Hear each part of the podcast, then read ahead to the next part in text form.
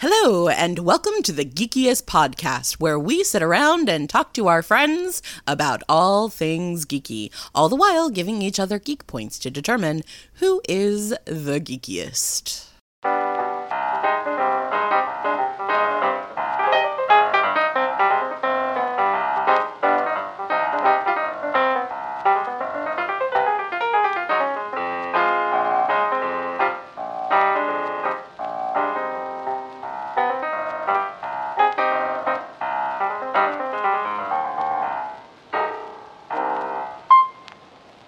Welcome to the Geekiest. My name is Joseph. My pronouns are he, him. Hello, I'm Kaila, and my pronouns are she, her. I'm Will, he, him, and no longer lost in a rabbit hole. Yay! Hello, friendos. My name is Aleks. My pronouns are he, him. Yes. And I'm Jeremi. My pronouns are also he, him. And my name is Joe, and my pronouns are he, him. Well, if you don't know Hey, those guys! Three, Hi. Hi. if you don't know those three voices, then uh, you have been a bad fan of this show because we have been promoting their show quite extensively. Uh, it is Aleks, Jeremi, and Joe from Dungeons and Dummies, Hey. Hello. Hello. Hi. and they're not just here because they nicely asked me a while back to join them for a one shot against Vecna. This is totally not the payback on that. Totally not. Totally not. So, so I'm hearing payola. Is w- i- i- i- we bringing that back now? Is that a thing again? Sure. Is it ever not a thing? oh, mean, goodness gracious. Well, welcome. Thank you. You. Yeah, thanks for having us. Very Yeah, well- we very- very we glad to have you. been greatly anticipating your your appearance on the show. Oh, we, we're we're super stoked too. I think I've been messaging Joseph about it like every day for two weeks. I'm like, are, are we still doing it Monday? Yeah. Okay. Cool. Cool. Cool. Cool. cool. Well, Um, after la- after the last couple weeks of having guests uh, no show, uh, we are very thankful. And uh, so- Un- unfortunately, Yeah. that is something Jeremi does not let us do under any circumstance. Everybody No, wants no. No. to be fair. Plans fall through. We'll just improv the whole thing. It's okay. there you go. Good job. Yeah, so I'll, I I'll murder guess. Yeah. I guess uh, we should uh, let maybe the you know two people that live under a rock that don't know who you guys are what it is that you do. Uh, Aleks, you're you're good at this stuff. What do we do? Oh. What do we do? Uh, know. so we are Dungeons and Dummies, uh, or rather, three sixth, one half, I guess, of Dungeons and Dummies. Uh, we are a actual play podcast. Uh, we also are delving into kind of like more informational videos uh, for the tabletop community. Um, just a bunch of nerds that like to sit around the table, make funny voices, and make fun of each other afterwards. Yeah. Yeah, that, that's pretty take, accurate. Take your 1st Mhm. geek point for doing the math for us. Thanks. Yeah, you're welcome. Thank you. and Thank Aleks you, and you're welcome. Aleks is totally not three kobolds in a coat, though. Totally not. Definitely not. Allegedly, not three kobolds in a trench coat. So that's actually twice you've been three kobolds in a trench coat, right? Uh, well, yeah, and come Saturday it'll be three times. Oh, my oh, really? Uh, so Wow. nine kobolds in a trench coat. That's a lot of kobolds. That's a huge trench coat.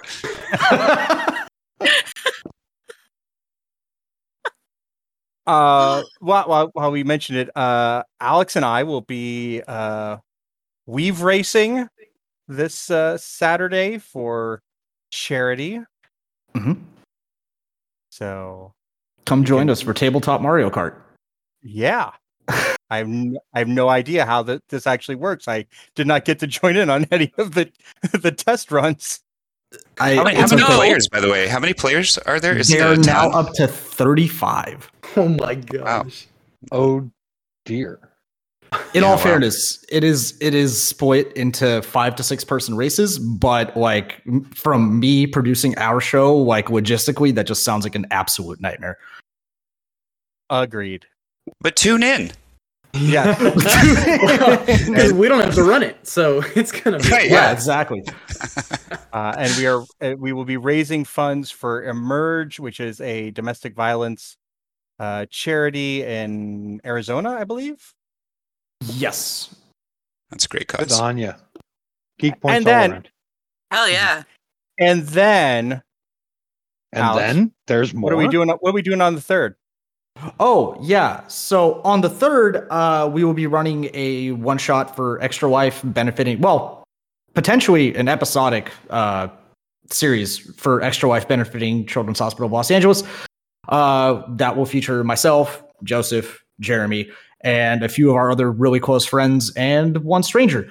Uh, so that'll be super fun. Uh, donations are going to open, I think, a couple of days beforehand if people want to donate to nominate us for inspiration or for disadvantage, et cetera, et cetera, et cetera. Or also if you just want to help out sick kids, because who doesn't love helping sick kids? It's not an or. It's Uh, it's an and. You can do both those things. You can kill our characters and help out sick sick kids. It is an Yeah. Uh, and and DMing will be uh, friend of the show, multi-time guest Morgan of Mindflayed Mondays. Yeah. Morgan. I'm excited. Yeah. mm-hmm. his last time DMing on our channel. He made that abundantly clear. He said, next time Jeremi DMs her, I'm not coming back. Oof, fair enough. It was nice knowing you, Morgan. Oh dang. Whoa. So uh, every good uh, fantasy story, superhero story has a origin. Uh, which one of you fell to Earth after leaving your exploding planet? Which of you witnessed your parents being gunned down in an alleyway? And which one of you is a half uh, Atlantean? Hmm. Well, now I feel like my character's boring. That's not good. It's like a BuzzFeed quiz. yeah. See, and and absolutely none of them got bit by a spider. Aw. Uh, That was going to be mine. point of order, I, I got bit by a snake. Ooh. To Really? shoot. active? Yeah. Yeah, a, a venomous one, a copperhead. Yeah, that happened.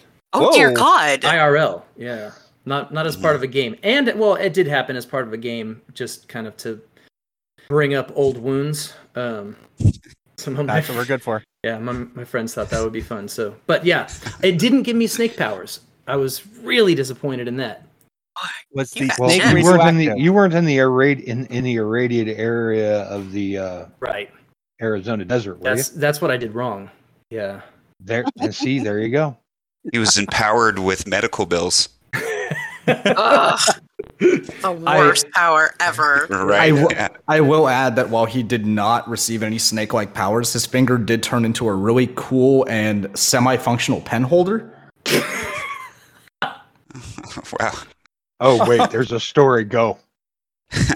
No, no, no. There, there's a really good backstory to this. Go. I need the details. No, I I mean, mean, I, I mean there's, there's not. not. Aleks made that up. I probably could have slipped a pen in there, but it would have it would have popped the the giant bubble that surrounded my finger Oh. during that time. Ooh. Like a little necrotizing flesh, huh? Yeah, yeah, it was gross. It was Well, like you a- kinda got a superpower. So, so would you say you took like three points of necrotic damage?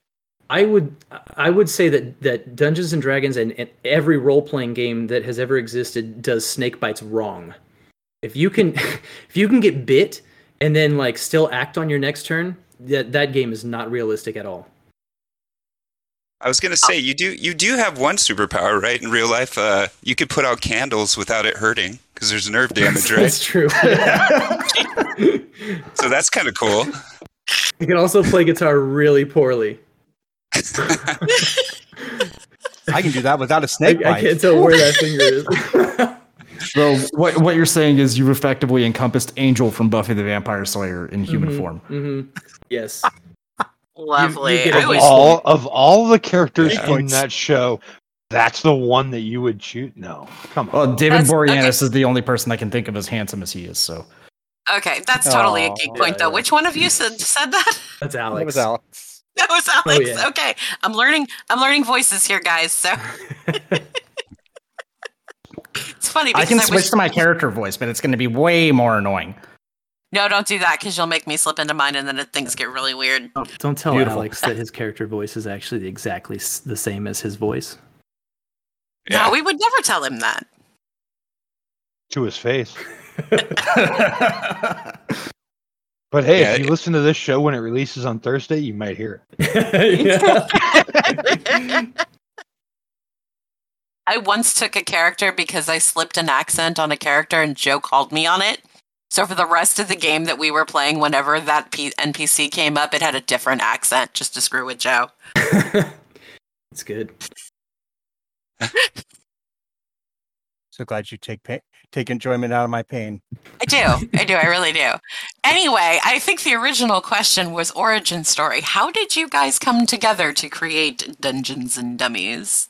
Mm, mm, mm. Uh, does one of you want to field the question, or No, I mean, you kind of started you, it, yeah. Aleks, right? yeah? and then so we ran um, with it. Yeah, Yeah. I'll, I'll I'll kind of uh, I'll, I'll I'll give the condensed version because then I'll end up soapboxing and crying about how much I love these guys. Um, Oh.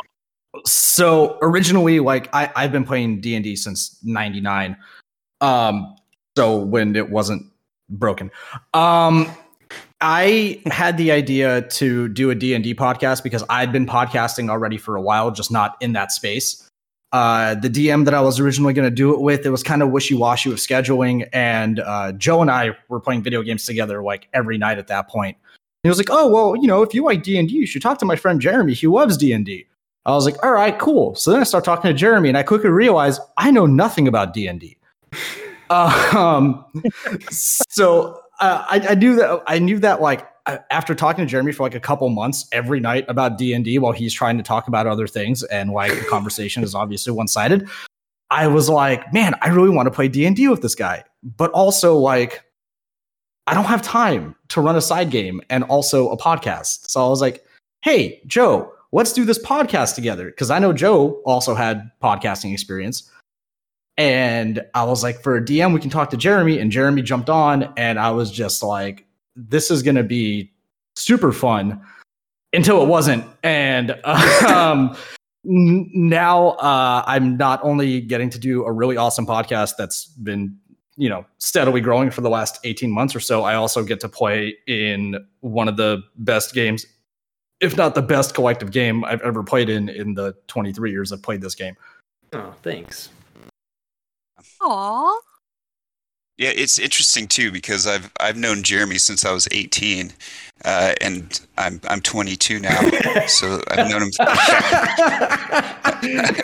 Uh, I'm I'm 44, but I went I, I years. I've known this guy, and I, I I knew he played, but when we were young, you know, it was just let's just talk to girls and get in trouble. Yeah. And you know, then we grew up, and I knew I knew he was into this stuff, but it wasn't until this, you know, decades later, I'm like, well, I'm going to try out D and D, and I'm going to try it out with my best friend. So uh, it's been kind of a, a shocking, I guess. You know, you've known this person for so long, and then you see this this craft that he's been working on for so long, and he's, uh, you know, a master class in my opinion. And so it's been a really good first experience. This is my first D and D I've ever done. So uh, it's been, yeah, it's been really neat, like seeing this side of him. Uh, so it's a lot of fun. Yeah, Thanks. a lot of Well, fun. and that, that was kind of the, the premise of the show, right? The, the reason we called it Dungeons and Dummies is because we started off with a bunch of people that had never played before. So it was Mhm. it was chronicling our story, but it was also chronicling their story as as new players and just learning the game. And it's been really fun, uh, especially to watch Joe grow, just because we have that that relationship, um, and to see him get into this game that has been such a big part of my life has been uh, really rewarding for me. Mhm. I, it should I- be it should be called Dungeon and Dummy now, right? I'm the only new guy. Yeah, but I, I, you Well, don't I mean- qualify as a dummy anymore. You you make better choices than Aleks No. does ninety percent of the time. A hundred percent. But see, I have I, I have I have the agency as a 20 year vet to just turn around and say, it's what my character would do. And then all of a sudden, like, I don't feel bad about it anymore. That's fair. Hmm. So yeah, I guess that's our story, huh? Yeah, that's that's our story. Thus far. That's right. It's always interesting. You get to that point where you look back at your origin and then you turn around and look at what's coming next and how far you've come. Yeah, You know, I think that's something that we're doing right now. So what's what's in the works for you guys? We talked about in the beginning you've got some charity stuff coming up. hmm Um, so uh Jeremi, feel free to like reach through your headset and slap me in the mouth if I say too much. Um well, I'll take it from We there, are- Aleks. Okay, yeah, go ahead.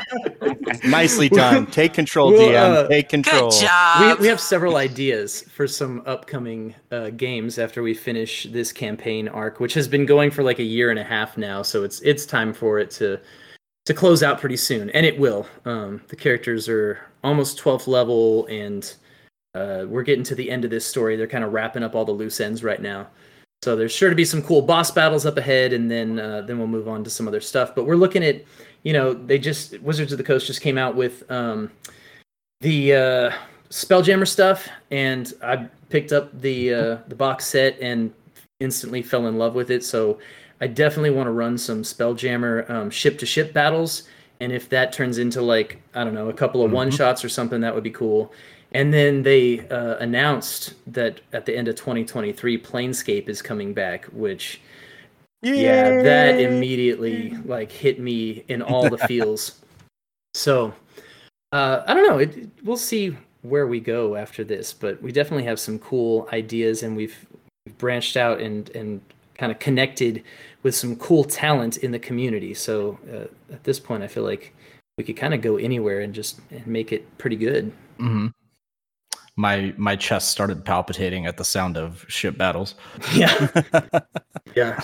You can actually hear Jeremi's passion for Planescape. What, what episode was it when we first went into the planer? 60? Uh, 59. 59? 59, I think. Yeah, okay.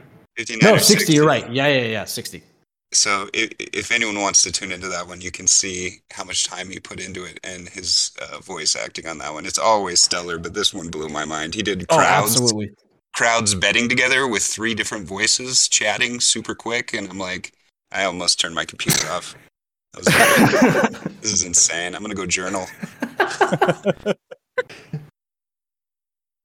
I, uh, I, I, I, it just, you know, uh, as a DM, I took my, you know, the Not Safe for Wizards game. We they went into the planes and then they went to Sigil, and um, it's like, wow, I had to make a lot of stuff up based off of you know the box set sitting behind me on my bookshelf, Mhm.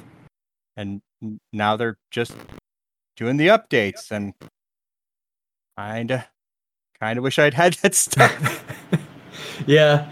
It, six, five, six months it's ago. interesting trying to figure out how to take something from you know three editions ago and and bring Yeah. it into fifth edition but the thing about d&d is the mechanics change but they really haven't added a lot of lore especially fifth edition. Fifth edition's very lore light. Um so you can go back and you can dig through like second edition and third edition books and pull lore out of it. And it, it's always kind of evolved right? The story and the worlds have all evolved throughout the editions and it, some of that was to explain the mechanics right? Like why we don't have 10th level spells anymore and stuff like that. But it's if you just go digging for the lore and then you figure out a, a fifth edition mechanic to uh, to make it work and sometimes you don't have to figure out a fifth edition mechanic you just pretend that you have and your players don't know the difference so it, it works One hundred. the lore is what matters You're deceiving never us. never the whole time. Yes. It's all been a farce. Uh, geek point for remembering tenth level spells. Ooh. Yeah, Joseph, Joseph and I are sort of kindred spirits, I think, with regards to the whole Planescape thing. Joseph hit me up after Oh that. my uh, God. after that episode, I got a, a DM from him. We were both very excited to talk about Planescape for a while. oh yeah, Um, yeah. No, that is that is my favorite setting. If, if I could flip the format on its head for a second and pose a question to the only DMs in here. So when do you guys Absolutely. think we're gonna get a new Dark Sun setting? That's not happening. Um, Dark Sun is just too. not anytime it- soon. It's too. It's Yeah. far too sun. I'm sorry. I meant to say it's far too dark for uh, modern sensibilities. You could never. You could never bring it back.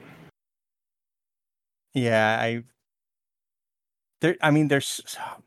I like the setting, but it also was the one setting that irritated me because you had to like slip into you know accounting to remember how much water were you carrying and how much were you consuming and Yeah, it's Welcome to It's- Athas. Here we do math. survival mode all the time. yeah, it, it was it was it was a rough one, and it's like okay, you know, if you go to this cactus, there's a ten percent chance it's poisonous, but there's a ten percent chance it also has water. Sounds perfect Yeah. for new people. yeah, So essentially, what you're saying is drink cactus juice. It's the quenchiest. Maybe. Maybe. yeah. See, nobody's disagreeing with me. No. I'll take that. Nope. Nope. I mean, at the end of the day, you're all just hoping that one of the sorcerer kings doesn't lose it and kill you. Excuse me while I write down a note. Things to include in the next Star Wars game. Okay. Yeah. Oh God, we're in trouble. That's great. Yeah, oh my I- goodness. Yeah, I don't, I don't, I don't know if we're gonna see a Dark Sun. I was kind of surprised that we that they actually brought Yeah. Dragonlance. I mean, I know it's it's it's popular, but I was kind of surprised. Uh, I, I think it'll be watered down a bit narratively compared to like what the books were. Again, you know, like different times. So Uh, my real question, the real question, Aleks, is, is when are they bringing Birthright? And the Anybody? answer is who cares?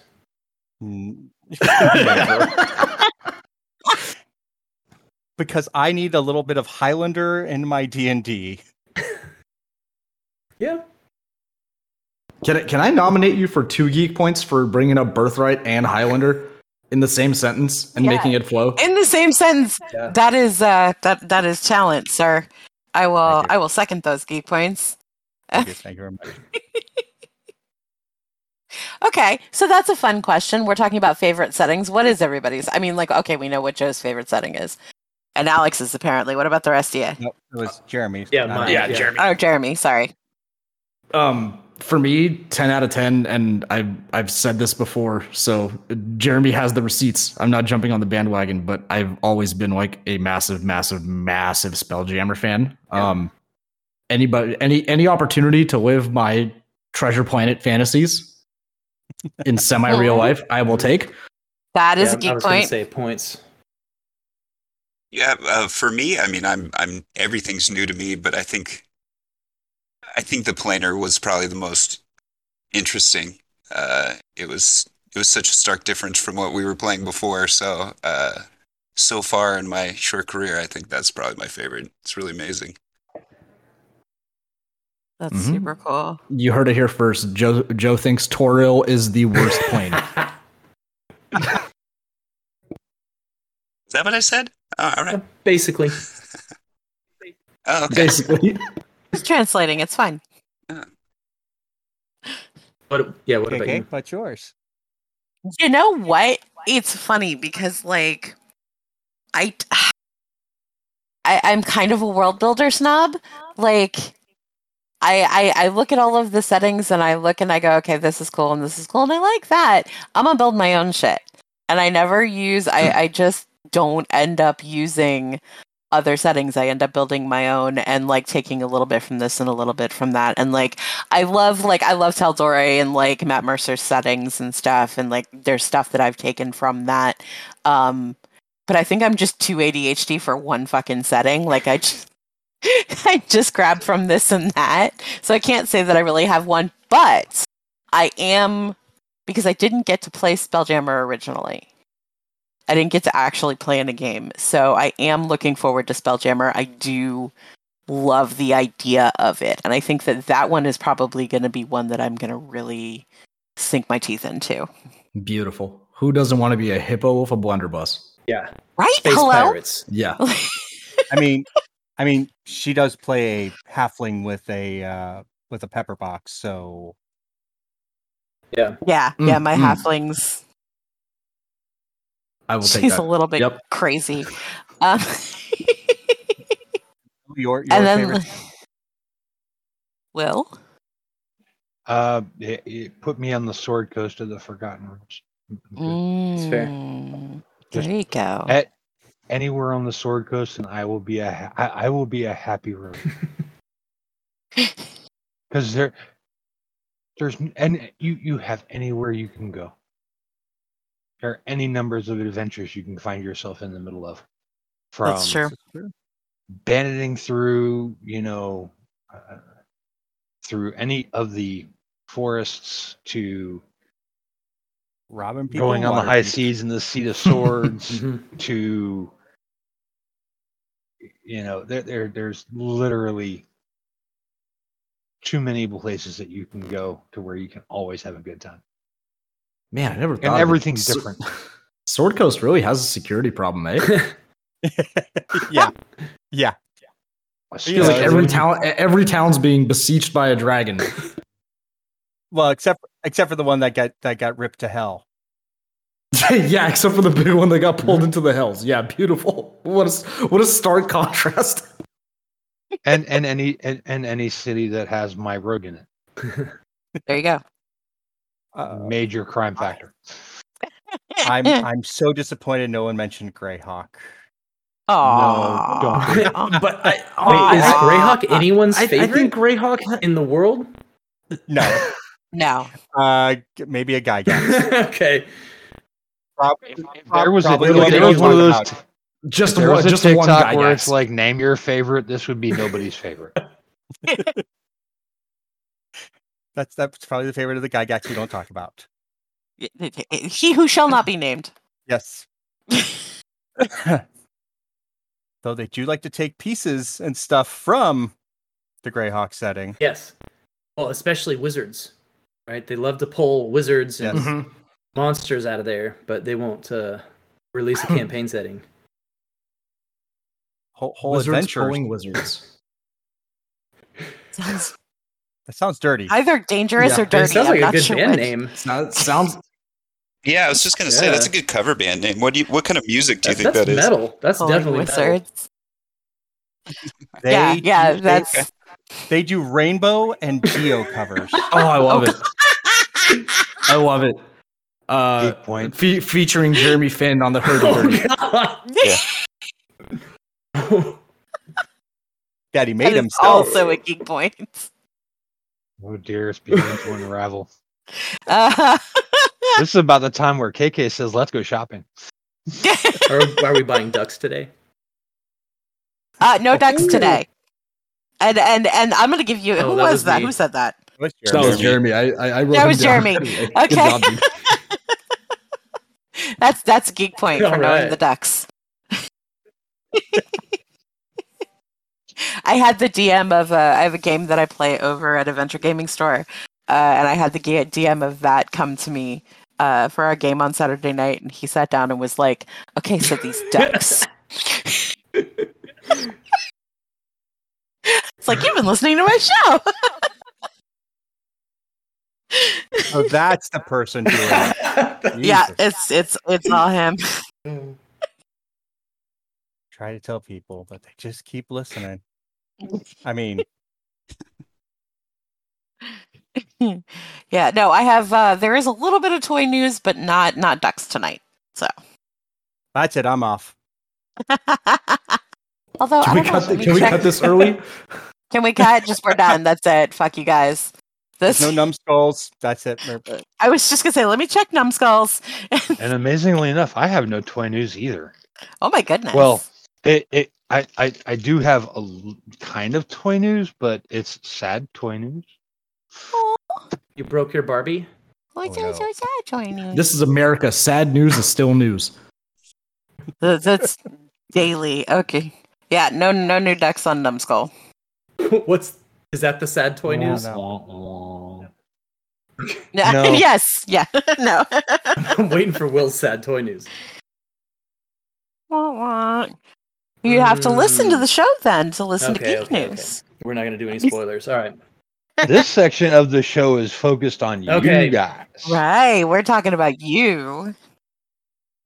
Okay, so we got the origin stories of the crew as a whole.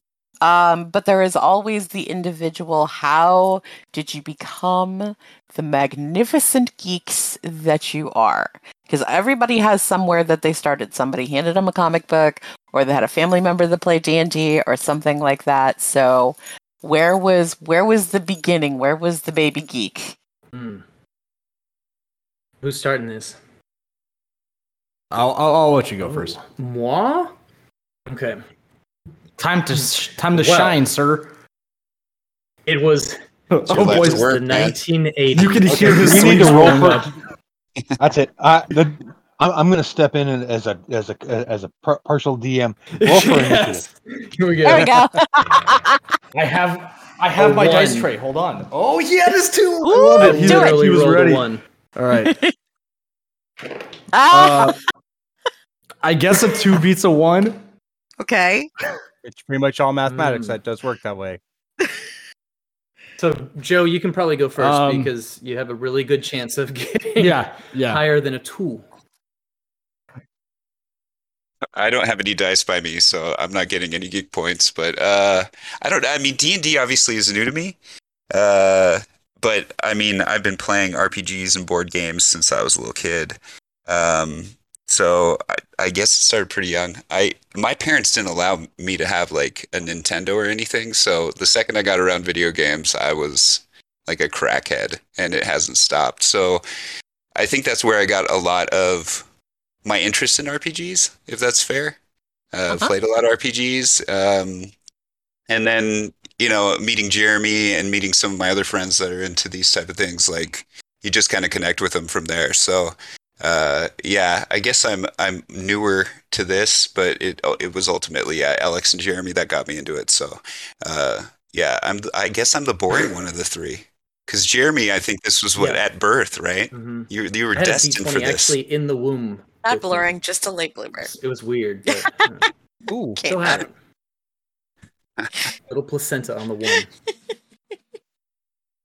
Oh, yeah. Oh, Hey, Bob, yeah. don't shame yeah. him. Don't shame him. This is his origin story. It's special to me. You'll have time for yours, okay? I go Aleks. You got a two. Leave his placenta alone.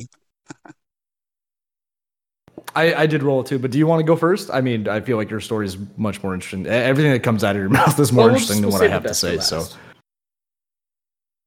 okay, yeah, that's that's fair. Um, He's modest to I'm, everyone. I'm, I am the humblest person I know.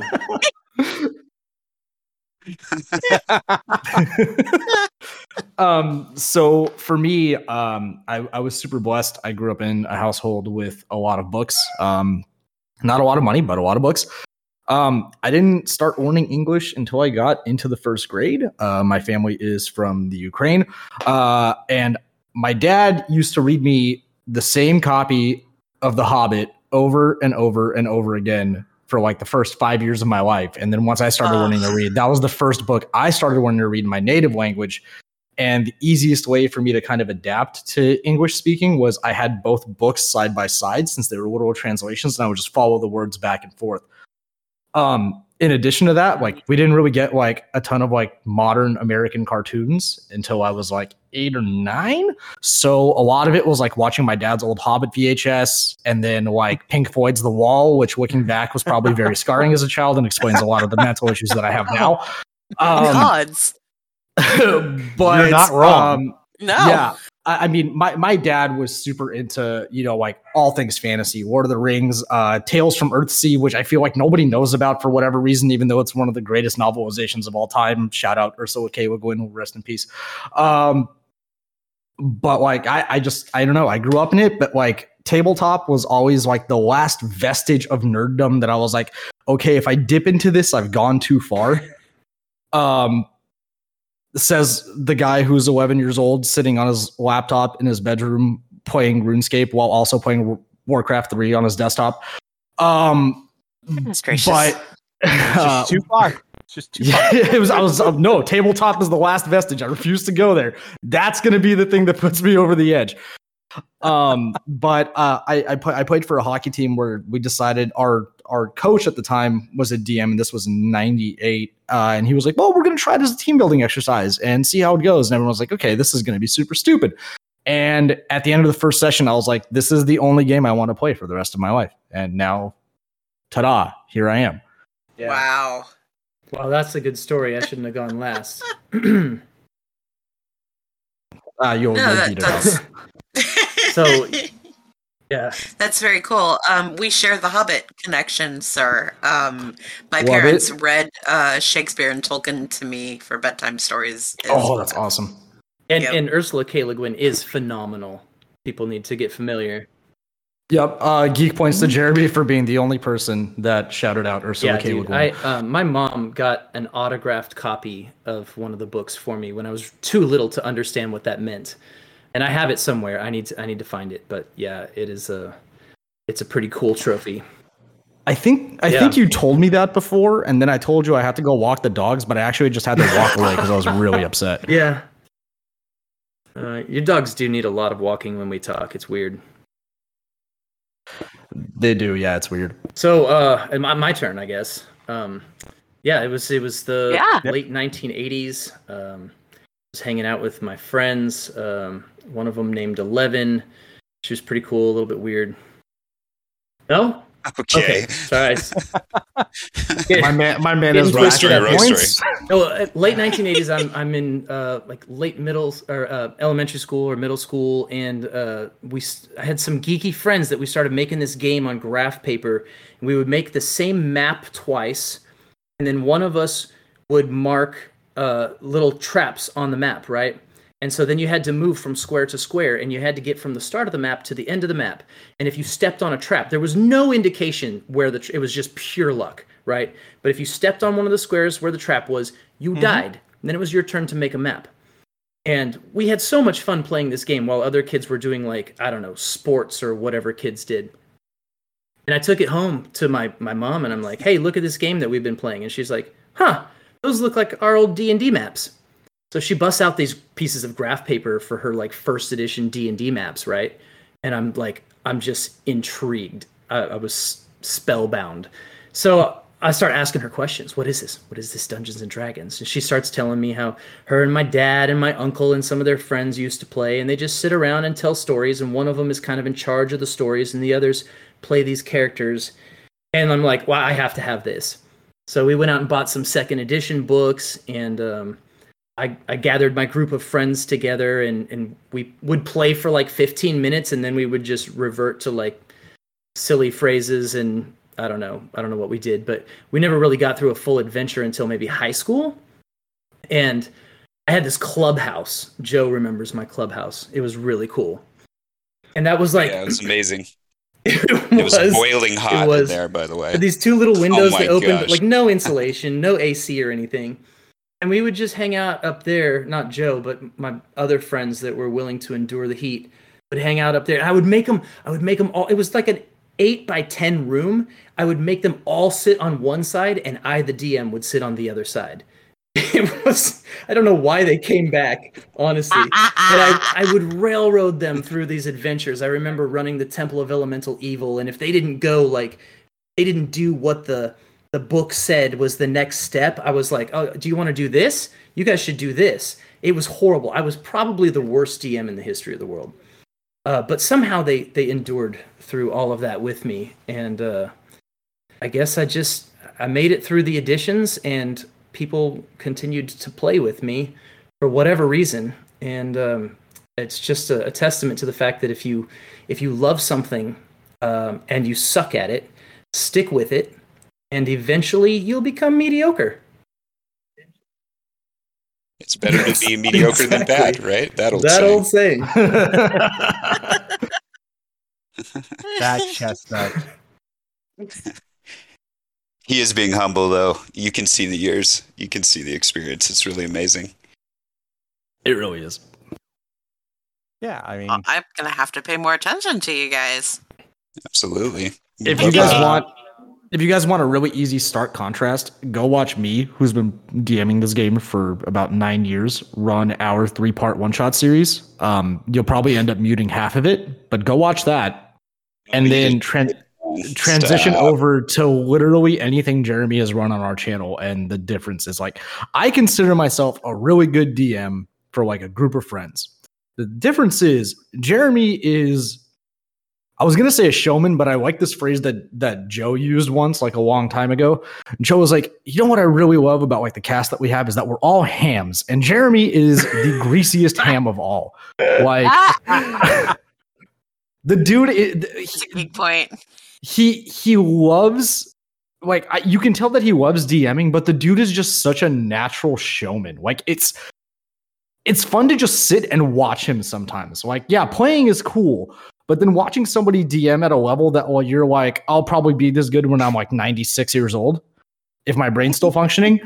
like the dude has like achieved wisdom of DMing. I, I don't know how else to explain it. Like I Yeah, like that. That's a good description. The writing and the and the the voices, man. It's, uh, it's it's a inc- absolutely incredible. Yeah. Thank you. Uh, I, of fun. I- I, Go ahead. I, I, have, oh, I, I was going to add praise to you, Jeremi. Uh, episode sixty. Uh, your your boy Aleks was like, "You have to listen to this one. You you have to watch this one." He puts on a clinic, and I'm like, "Okay, all right, let me take a listen."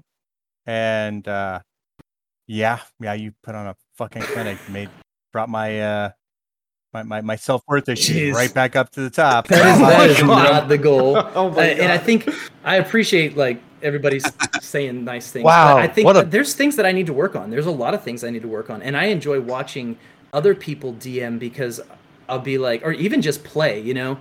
And I I look at it and I'm like, oh, dude, that's so brilliant how they how they do, you know, whatever it is that they're doing well. And the more you know, we can beat ourselves up about everything we we not living up to our own expectations for ourselves, right? I think everybody does it. But if you can get past that and just go, hey, here's a thing, one thing I want to work on, and bring that in, and s- stop comparing everybody to everybody else because everybody, you know, DMs differently, but just figure out what's something I want to work on. What are my Mhm. strengths? Do figure out your strengths because I, I feel like I have a pretty good grasp of those, and I play to my strengths. I definitely do, but I'm always trying to figure out like what can I do better, and and just work on it incrementally. So oh, I would like to subscribe to your master class. I, I am. He's yeah. actually So working on one. Yeah. You're you're you're gonna do a TED Talk win? Yeah, uh-huh. Thank you for Right coming now, to my man. TED Talk. He really he truly he truly is the best at being humble. I don't know. He That's really very is. Uh, All right, let's let's move on. Okay, Okay, now that I so said, I say, now I said something nice. Uh, Vecna. Yeah, Uh, let's rehash Vecna because that was Vecna? that was Oh, actually no. that's a great example of something I could have worked on. I was so I was so confident. So if you're listening and you didn't watch the Vecna one shot, it was over in an instant, right? Kaila, Kaila, you were gonna you were gonna tune in after your shower, and and what happened? Yeah, yeah, yeah. I figured it was gonna take a while. Like it was, there was gonna be some wind up, and it was gonna take a bit. And I, I had to get to bed, you know, like at a certain time that night. So I was like, okay, I'm gonna take a shower. And by the time I get out of the shower, they'll be getting into the meat of it, and I can lay down and watch it until it's done. I got out of my shower, and you guys were done. That's how fast. yeah. And I don't take super long showers, so That's accurate. yeah. What? Well, what? let me what explain something. Happened? Um what, See what had happened was so what I, happened I was had just finished um, Stranger Things, and I was like, "Oh, Vecna's the most powerful thing, right?" And uh, and then I look at the D and D stat block, and I'm like, "Oh, Oh. he's like a CR. I don't even know what it is. Like, it's, it's really high, like CR 25, 26, yeah." Twenty-six. And then I start, you know, you look in the DMG, and it tells you like this CR is good for this many characters at this level, and you, you have to do all the calculating for the experience awards or whatever. But I figured out that um, four, what was it, four or five uh, 20th level characters that we had, they should have been able to take on like a CR 20, 21, something like that. And this guy was 26. So there was no way they were going. He was way outside, almost. I think it was double their what their experience point uh, reward should have been. And uh, I just thought he was going to mop the floor with him. And I had this plan for opening up. I, I researched like who was the the weak who had the weakest will save because I was going to attack that person with a charm monster and get them on Vecna's side and just turn the tables instantly, right? And then I just I, I played poorly. I got Aleks. Aleks was the weakest will, as usual. And the first attack, as always. And and Aleks I too play. I too play to my And. Aleks took with him. I gave him all like different level uh, magic items that they could take, and Aleks had a necklace of fireballs. So Vecna immediately looks at Aleks's character and goes, "Fireball the paladin, all of them." And Aleks fails his will save, and he on his turn he has to fireball the paladin. But then on the paladin's turn, he moved up to Vecna. I had no more moves. I couldn't move Vecna away. And so Aleks 10 out did of 10 fireball play. the paladin, and it just Nice. toasted Vecna, and then everybody else just beat him up. It was, it was really sad. what was it? It was. It was the equivalent to what, like a four? It would have been the equivalent to like a what, a fourteenth level fireball with all those beads. Yeah, it was, It was huge, and it didn't. Yeah, it didn't hurt the paladin as much as it hurt Vecna. I, I I will add though the that one shot as brief as it was and as like you know whatever as it was to defeat Vecna in like essentially one combat rotation it it did birth one of my like greatest like from a viewership perspective one of my gr- favorite moments in like the history of D&D which was Jeremi like narrating the opening and then a shambling corpse walks in the middle of the room before we even see Vecna and like a weird automaton drops down from this church's steeple and like slowly lowers down. He takes it and he groans as, "Eh," and then goes into the best Michael Buffer impression I have ever heard in all my days. yes. Cool. That Yes. Michael Buffer monologue was incredible. I I would have tuned in for the Michael Buffer monologue alone. Yes. Well, Chris was- Chris was the Yes. paladin, right? Chris was the paladin. I think Chris had the I night of remember his he was stacking smites on you, and he hit you for Oh. like Yeah, It was, was like watching this, I'm 96 like- damage, dude. Yeah, between that and and Morgan, Oh God! And his Echo his Knight, clones. like having like shadows or whatever. Yeah. Yeah. That's I mean, So, so I- I here's will- here's the ultimate question: What did you learn? What would you, if you were to advise someone else to play Vec Yeah. now? Well, I think What would you tell them? not use that. Don't allow one of your characters to have a necklace of yeah, fireballs. have high will. There you go. Um, I think that you need to you need to have Vecna as the boss, and you got to wear him down first. You got to send him through the gauntlet, right? Vecna does not exist in a vacuum. He ex- exists at the top of a tower, and you have to fight your way up through all of his minions to get to the top of the tower. By the time your players get there, they should be at half their health and have half of their spell slots expended. That is the key. Mm-hmm. Also, maybe Yeah, homebrew some not a lair actions. idea. I don't know. Why does he not have lair actions? Some lair action, yeah, some legendary action, yeah, both. or legendary actions. Yeah, it was. Both that's good. Yeah, they. I mean, I, and that was something I think we talked. To, I don't know if we talked about it on stream or after stream, but we like, did. We we recorded. I think our conversation about the actual encounter was longer hard than the encounter itself. Yeah, but like we were we were looking at him and then like comparing him to other CR twenty plus things, and it was just like mm, this is very underpowered for Yeah. supposedly a CR whatever. It was. It was embarrassing. I I I I honestly don't think the fault is on you for that, Jeremi. No, not at all. I mean, there were so many as my variables, victory right? laps. as he does his victory laps. Um, number one, like like you like you mentioned, Jeremi, like we we decided to produce it in a bubble, right? Like we wanted to test, hey, thematically for the CR rating that they set and the experience level that they set, even going in fully geared, full health, full spell slots, four level twenty characters, just the CR and the XP Yeah. alone says we should have gotten mopped before players. And on top of that, also number one, you made the terrible mistake of letting me cast it. Uh, letting me cast it with two other people who have been playing this game for 20 plus years and are above dungeon masters, and then letting us confer beforehand and decide, Yeah. okay, this is how we're gonna absolutely mop this dude. Because there was like, I think, what Joe, that thread had like 20 like like 10 days of just strategy meetings essentially where we were like okay if we're gonna do martial classes they can't have melee weapons they have to be ranged because Vecna can't react unless it's a ranged unless it's a melee attack mm-hmm. it was just it, it just devolved into pure chaos Yes. and wwf memes I was gonna say don't leave out don't leave out the wrestling memes because we we Oh, did boy. fill up that. Sorry, Uh, WWF memes that's are true, but pandas it- now. yeah, that's tricky because they were WWF Oh, memes. For those of us, yeah, Yeah. Listen, for those of us born pre 1995, WWF can be two things. Okay, I, I still call it that on accident. I'm like, oh yeah. I did that recently. I was like, oh yeah, this is terrible. yeah. I was like, oh well, I'm old. Yeah, uh, there was a lot of. I, I remember what was the we were we were at one point all talking about doing Mhm. monk barbarians for for, for Yeah. the party to to lock down and just beat on. Uh, we, were- we were all we were all gonna grapple. Two of us were gonna grapple, and the other two were just gonna melee. Goodness gracious. Yeah, I just kept walking around going. I'm playing a wizard going up against Vecna. This this is not going to end well. And This I and I kept telling him, I'm like, why are you playing a wizard? You do- why? Because I, but you're get you're telling me this isn't going to end well, but you're going to play a wizard anyway.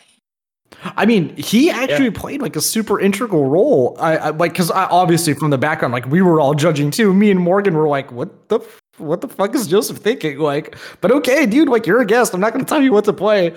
But I mean, he burned Oh, all his legendary resistances, That's why he right, Jeremi? couldn't all his move when- reactions When you dropped for the his counter spells. on him, he was done. He was out. Yeah. Do you think it's worth doing a rematch now I that you've learned so much? Would be. Um, Ooh. I would. Yeah, I would want to run you through the whole tower. run us through the whole and- tower. Do and I it. would- and I would- but you know, that's what you learned, right? I would also run you. Because you you at want them lower beat up a, level. a little, I would. I think level 20, you're just you're gods at level 20. Nothing can stop you. So I would Yeah. probably drop it down. Yeah. If you were doing the whole tower, I would probably probably drop it down to like, I don't know, 16, 17, 18.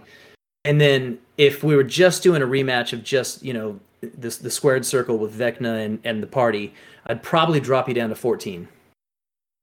I think that would be a fair match. A group of 14 level PCs versus Vecna Yeah, I think so, too. I think that would be fair. I, I think I think we've talked about this, Jeremi, like you and I extensively, and then also me and Joseph. Like, yeah, dude, 20th level is just really crazy because it's like, hi, my name is Aleks, my pronouns are he, him, and today I will be playing Yeah. Helm, the Vigilant one. And Yeah. like I am Right. Elminster from Shadowdale. Nice to meet you. Let me see those 10th level spells.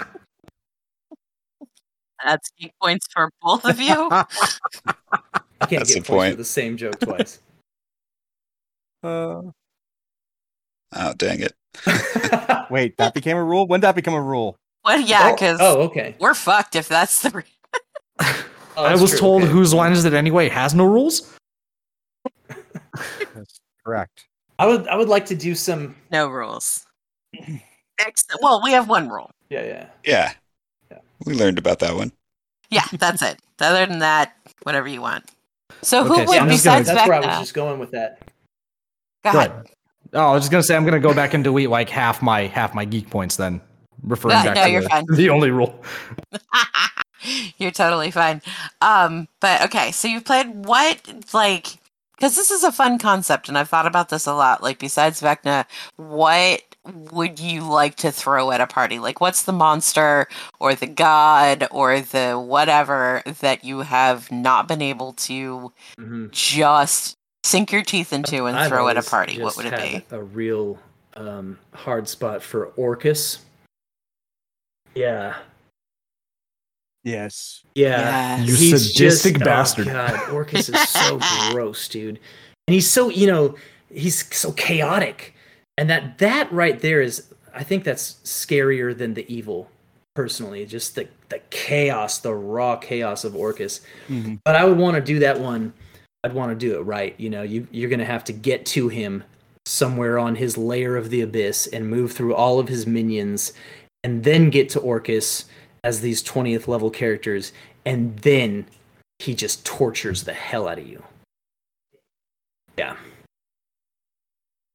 He kind of looks like I a just- Balrog. I'm looking him up right yeah. now. oh, He yeah, looks like he's a demon. Balrog, He's- right? He's a like a demon demon. lord. Mhm. Oh my Um, I will have you know that there is uh, there is copyright r- issues with that, Joe. It is actually a Balor in D and D because Tolkien Society, you guys suck. Oh wait, this isn't a Balrog. D and D podcast. We can say, We can say- we can Trent. say We can say Ent. Treants. We can say You Treants. can always say Trent. It's, yeah. It's Ent. It's Ent. Trent. Who's Trent- Trent? God Trent damn. Reznor. Who's You guys don't know him? Trent? Trent He's a Resin. really good singer. We'll tell you all about him. Trent Resin. Even the trees walked in those movies. God damn it. That's a key point. um, I, I as as a DM, I would love to throw Tiamat Yeah. at Yeah. Yeah. at a party.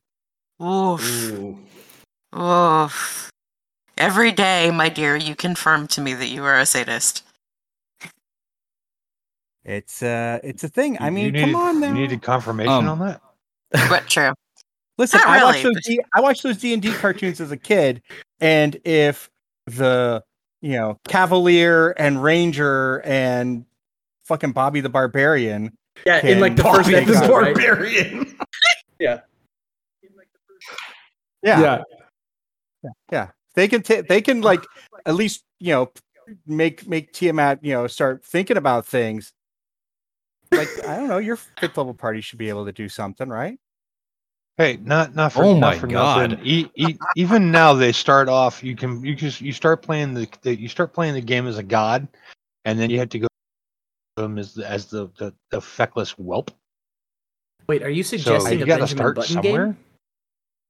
But I, I, I kind of did I'm- I'm something like I'm- I'm that kinda- to not kind of- so- I'm I'm kind of thinking more like uh Star Wars: The Force Awakens. Oh where you- no. You start off at the ability to just whoop Vader's ass, and then all of a sudden you become, you know, the feckless whelp. I think that entire That trilogy was just a feckless whelp. But I, but I think geek points should See, be I wasn't awarded. gonna go there, but I- I'm- uh, that's okay, man. I'm. Uh, yeah, no, for sure. I have it written down, but I, I am uh, I'm an absolute Star Wars fanatic, like to the point my fifth grade uh, my fifth grade final book report was on the Star Wars Encyclopedia. I'll I'll sit here and trash the new trilogy all day. That's okay. I'm here for it. I, Okay, I top but your- I get I- I, can top your fifth grade uh, book report. I wrote a I wrote a paper in college in my uh, comparative religions class, de- detailing the religion God. of the Force. Mm-hmm. Did you- Did you hear how he said fifth grade book report? It was kind of Yeah, snotty. when I was in college, I'll college, top your fifth grade book report. My dissertation was on it. it's not listen it's i mean okay it's kind of my fault that i didn't finish fifth grade till i was 18 but it is what it is uh, Joseph, you're gonna have to send me that dissertation. Perseverance, Well- my friend. You finally got that. oh Lord, who knows where that is anymore? Oh. so this whole Well- conversation started with a purpose, and I can't remember what the hell it was. It was like an hour and a half ago. We have a Ah, purpose on this show? ah the beautiful world of podcasting when the hell did that happen? Well, I was when told I- it was my. j- I was told it was my job to get us back around on to to, to stay somewhat like on topic. Oh, it's, not uh, it's- it's who do you wanna- topic is? Who do you want to kill your players Uh, with? We've been doing this. You've done your job. Ah, yes, that was that was we were. What, what, what legendary big bad would Oh, you like to use, or big good? I mean, I I don't. Not for nothing. I just want to see. I I, I want to see a mutated beholder. a mutated beholder. could you do me a favor and exp- and give me a, a quick summation of what a mutated beholder looks like because last time i checked what a beholder Right, right. looked What is like, an it was aberrant pretty gross already already mutated? Okay, j- j- j- yes, take, take, your- take your beholder and crack it up on steroids and turn the volume up to eleven. Ooh. It has a kobold body, but a beholder head. and the little feet just dangle as it floats. They just do they Scooby Doo run in the air. Yeah, and it just yeah, it can't No, it has the where T- it has it has the Head- Tiamat teeters heads on around. its tentacles. right. There you go. Oh my Tiamat god. head on tentacles. Oh, no, Oh geez, so now we're doing mashups. Well, hey, you know the we're- Far Realm the is a multiverse is a thing, This is true. and Mhm, multiverse is going everywhere now. So why not D and D? I mean, that isn't that Mordenkainen book? Sure Morden enough. Something of the multiverse. uh that book is Oh, no longer canon sir that was taken off d&d beyond no. after the new one It's came not. out No, no. Not Oh, it is the Nintendo. merge. It's Yes, the that's right. That's right. Mm-hmm. Did did Joe just lay down the, the correction SmackDown voice? Little You bit. know, And I Yeah. didn't. You, you you did. Joseph, I'm surprised at you. Be nice to our guests. They won't come back. but but we were talking D and D, and and they, I mean, it was And somebody said something. Some somebody said something that that that you you just you, you took the DM voice on. I, I, I apologize. In in all fairness, if if I got the DM voice from more people in my day to day life, I would be way less of a trash panda than I am now. Take the them in line, point. right? Is that a WWF trash panda? Or... Take the geek point. I'll give you a geek point for that. That's great. oh, jeez. So, Jeremi, oh. I mean, obviously, you're not going to, you know, spill the news on what you're going to throw at us. But is are are there any creatures that you're going to throw at us that you've never d- like well, I used mean, before no or have here, wanted right? to The use in our campaign? In two days, you're about to fight uh, an uh, an adult green dragon, Right? And I have done really not a lot with dragons um, in my games. I've played in games with dragons, but I've not actually uh, played the dragons much. Uh, at, at least not adults, not when they get like the cool moves. So this guy's got all kinds of like Fortnite dances down. So he's gonna he's gonna let loose. He's, Take your damn geek. he's going to point. kill us all in floss. I can't wait. uh, and then I don't know. There's there's some other there's there's some that have been building up, right? Like Mhm. I, I've got a I, I like the devils a lot, and there's been devils kind of as a recurring theme throughout the campaign. As you know, Asmodeus is going to be the big the BBEG, and um, but you still have to contend with um, with Angelica, right? That's that's kind of a loose thread that we need to tie up. And she's been way too powerful for you guys for so long Mhm. um, but now you're getting to the point where you could uh, you could you could square up so maybe that's in the future Yeah. Mm-hmm. I have a I'm not sure dwarf corpse, to corpse, loot but when we yeah, get there. there'll be something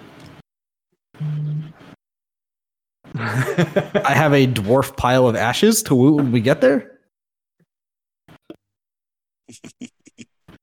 That, that friends is the joy of D and D. You kill Yeah. things, you loot their bodies. The true the true joy of D and D is playing Dungeons and Dragons and making it through an entire campaign That is- without that is running into a dragon. or a dungeon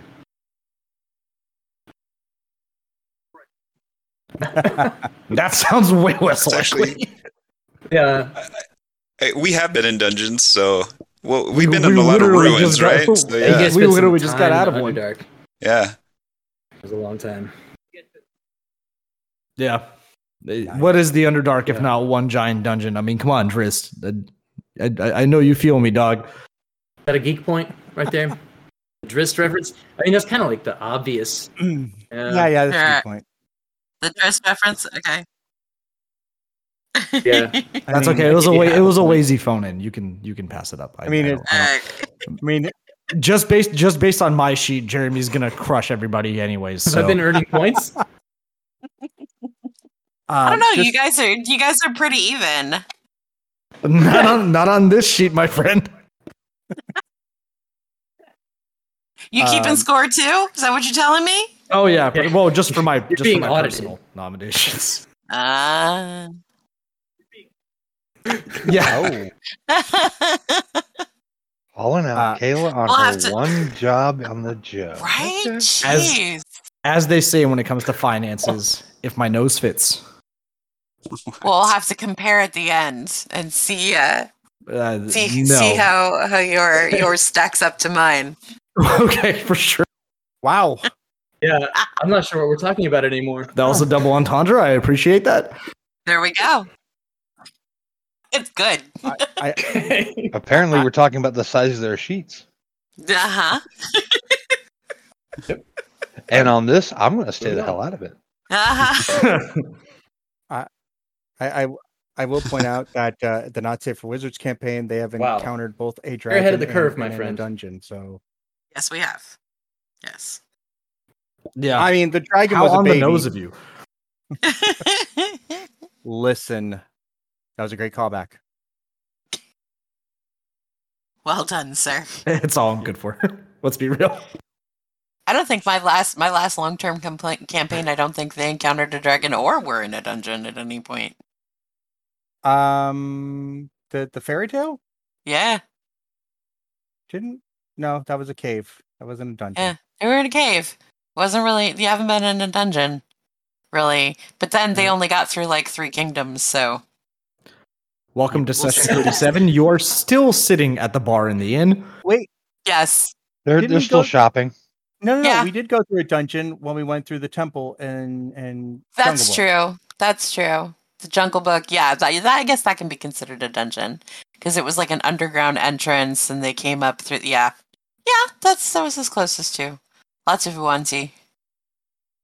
So you guys are all DMs, right? Or have DM'd? Yep. Yes. Yeah. Was there any like Vecna stories for you? Like where you had like a big plan and it just fell apart? Oh, most. Like any, All anything of that them. you really remember? What a what a what a natural visceral reaction for all the DMs in here. I love it. right? Everybody just goes. All yeah. of them. I'm gonna say, I, I, okay. Th- this is this is gonna be a very sturdy branch for me to go out on. If you, as a DM, do not have at least, I'm gonna say, five stories where the players absolutely Yeah, fuck your yeah. campaign, you're not doing it right. Right? yeah. And that this is Yeah, not a weak You're branch. jumping This is out there, sturdy. You're safe. Yeah. You can build a Yeah, treehouse on this absolutely. branch. Absolutely. I, I I'll ask Kate. Was the King Louis battle in Jungle Book? Did did that go quicker than you had imagined? Went a little quicker. Not. It was. There were some aspects of it that went quicker. The actual fighting of Louis, I figured you guys that point were going to probably probably handle Louis pretty well. But there was a couple of things that I had in there that like were gonna be cool that they just totally circumvented. And I just was like, well, damn, that was gonna be fun. And it just didn't happen. Um, actually, the one that you guys mopped up fast on was the um the the Pinocchio, the the Christmas arc when you guys had to go um Oh. against Lamprick Lampwick. That one that one you guys like just plowed through. A lot faster than I thought you were going to. Um, Jer, question for you. Being that obviously we've we've roasted you for Vecna enough, um, either with the current cast or with Chris on or the previous cast before that, did you, have you had a moment in this campaign that was like your Vecna moment Um, before your no. crowning Vecna moment? Uh, and and that's because I I want you to win, right? So the faster you and all- well, two things. I want you to win, and combat bores me. So the faster you get through a combat encounter, the better off everyone is. Oh yeah, yeah. If and if So I, we're doing the right thing. I tried to set you up earlier in the game when, Okay. when there was more dummies involved with like combat situations that were kind of obvious, right? Like the Behir, where there was these big stalactites on the ceiling hanging down right above him. And it just I set it up, right? Where the obvious thing to do is knock the stalactite down into the Behir and just that's it, he's pinned. Those kind of things I try to set up. I like it when you guys like your bar fight where you kind of started picking up on the um tossing uh, tossing plates and swinging on chandeliers and diving under tables and stuff like that. Just using the environment to to kind of make it more interesting and fun. But at this point, um, I'm kind of you're you're high enough level and you're experienced enough players that I'm just going to let you figure out any way that you can think of to circumvent something is a, a battle or whatever, or just end it super fast. I'm good with it, man. I'm good with it. It's it's fun watching you guys come up with creative solutions to these problems.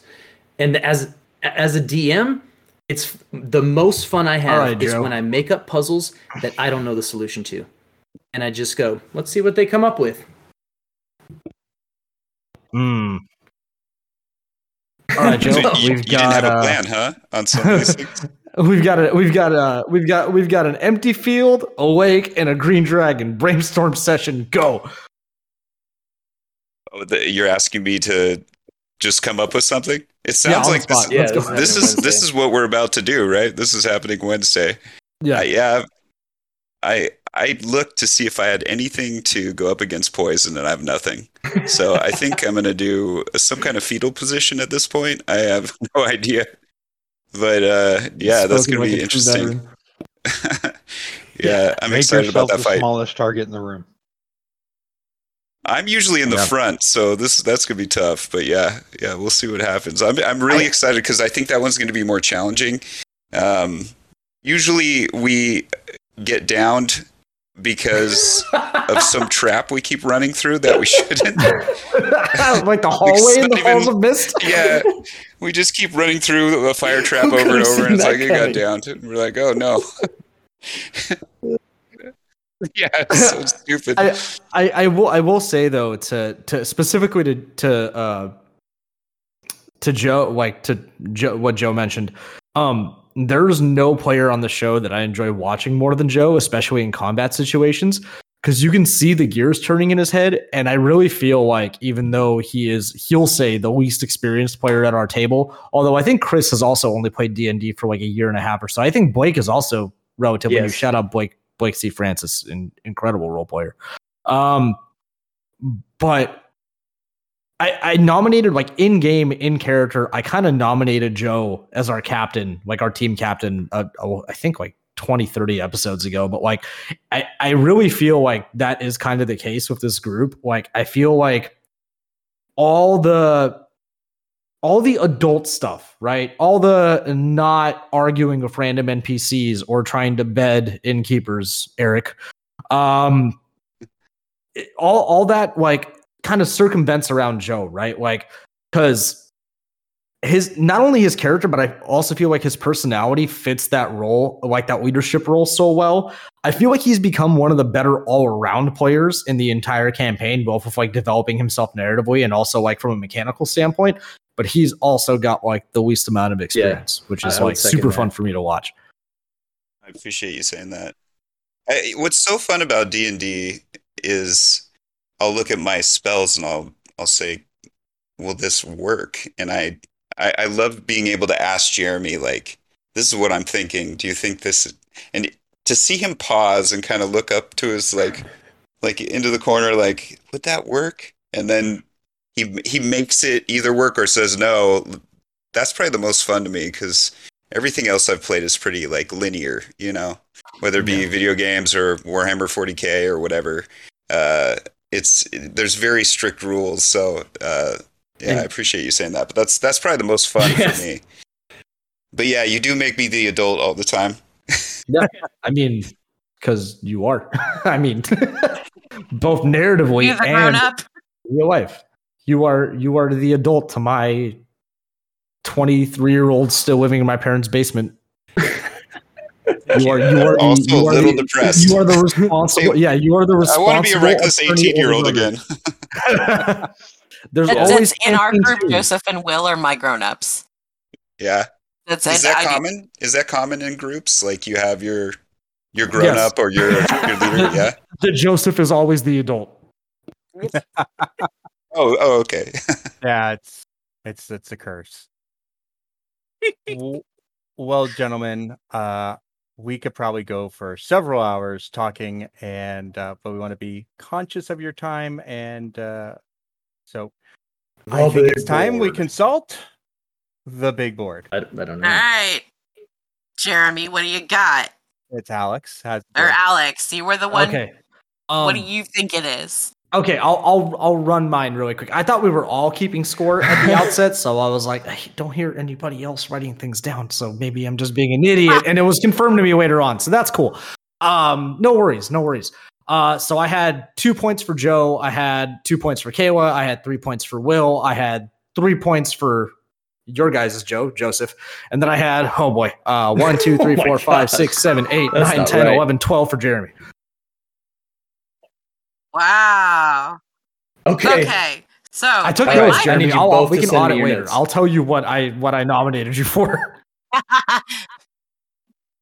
so so it's interesting um because part of mine Mm-hmm. probably would be because because i'm i'm not as familiar with your voices um so i may have transferred one to the other a little bit um but what i have and this is really weird but Joe, Jeremi, Aleks, and Joseph Wow. are So- all at so- six. So what's Will at? Mm-hmm. I don't know how that. Ha- it was probably Oh, Will is at three. Will is at three, and I am at two. Um, so it probably was because I was getting used to all your Yeah. voices. Usually we only have like one or two guests on at a time, so this was this is a little bit shift. Um, but I mean, I am like it. perfectly comfortable with with a four way tie. Yeah, I thought I Um, had zero, so thank you. That's No, you had you had you had some really good ones, dude. The the kobold the kobold legs on the beholder. I had to mute myself for like a can I ten can I retcon and That was- give that was uh, my. Joe Um, a geek point for the uh, 40k reference? Hmm. Oh, Oh, I think yeah. that's I pretty forgot to mention I, I did play that. and I yes. think uh, yeah. by by my count, Um, no, we did it cool. we did it cool. so by my count, Joe, that puts there's, you there's one no way to do 40k, Cole. Um, No, you're absolutely right. that puts you one Um, ahead. I I will step all over Jeremi's generosity. I would actually like to pass him all of my votes, and my reason for that is for those of you that did not read the article where Oh, he was Carla. featured. Oh, uh, I said- forgot yeah. who by, uh, but he was featured by a, by an online zine for being geek geek of the month, and I will just. Uh, I, I will surmise the man has a druid circle in his backyard, 3D printed his own hurdy gurdy, has a functional blunderbuss and has an entire sh- uh, dr- IKEA dresser full of minis. So Yeah, Jeremi's at a different level. I'll be like, Wait, Jeremi, wait, what wait, did you wait, do on your. Saturday? And he's like, Oh, I was just forging coins. I'm like, yeah, What? Uh, he Yeah, also wears wear, In my own currency. I'm like, okay. he, he also wears khaki shorts in public, which is a bold statement. I, Joseph does that too. oh, okay. You- Everything that you said there was really, really cool, except for the fact that you that, that you, you glanced over the most geekiest thing there, an Which IKEA is? dresser that he put together. I put it together sure. wrong twice, though. Oh, So there you go. Um, that's the way Americans do it, right? in, in the wow. Yes. Just leave it We're- no, we're usually just you gonna- put it together. You put it together wrong once, and then you Fair just leave enough. it that way and go, God, Yeah, exactly. goddamn, We're just Morgan. gonna we're gonna, we're gonna glaze over the fact that the man 3D lot of that print- is laser printed and wood. knows how to play his own functional hurdy It's not entirely 3D. Oh, I did not glaze over that. That was impressive. Um, the Okay, the, not entirely. I apologize. I can the, play the it. publication did I don't know that anyone thing. can play a hur- well. Patty Gurdy plays a hurdy gurdy pretty well, but yeah, hurdy gurdies are horrible sounding instruments. They're they're like the bagpipes of uh, the uh, pirate kingdom.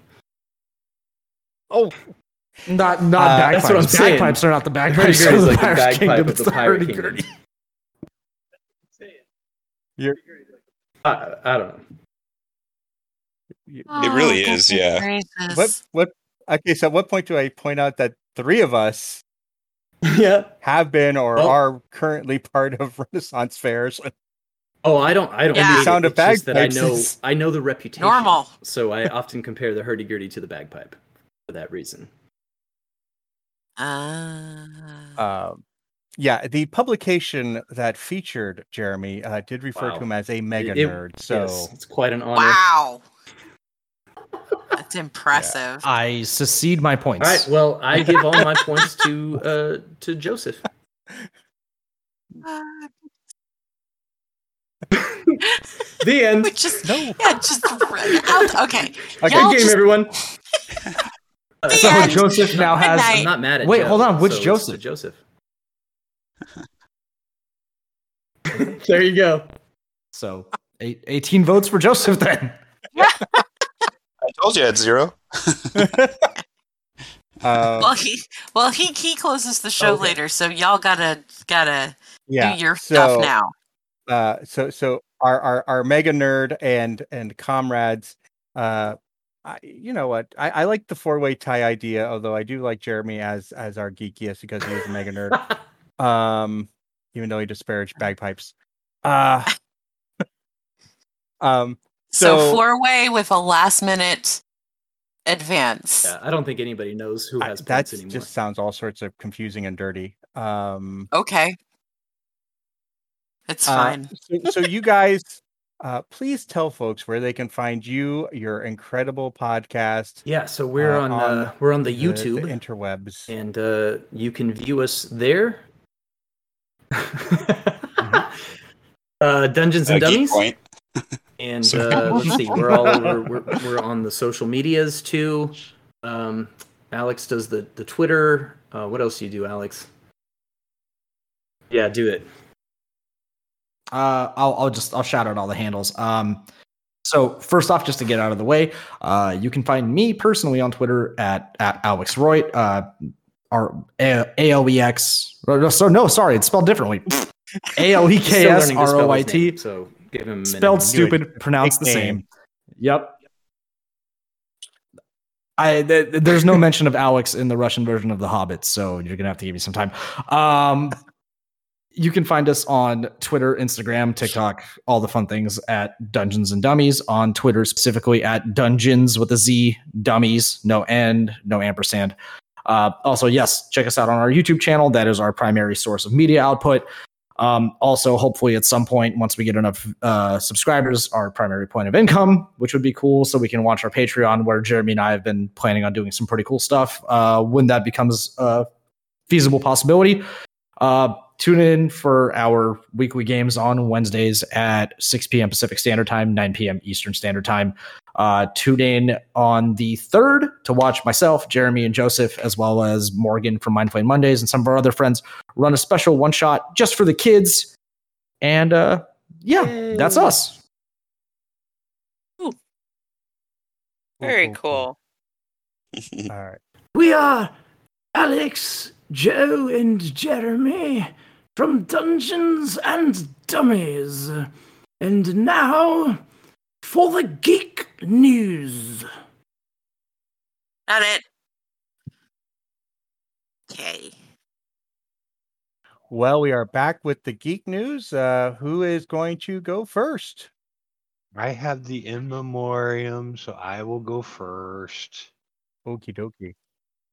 Uh, you probably don't know this person, uh, but their last name will ring a bell. Uh, Virginia Patton.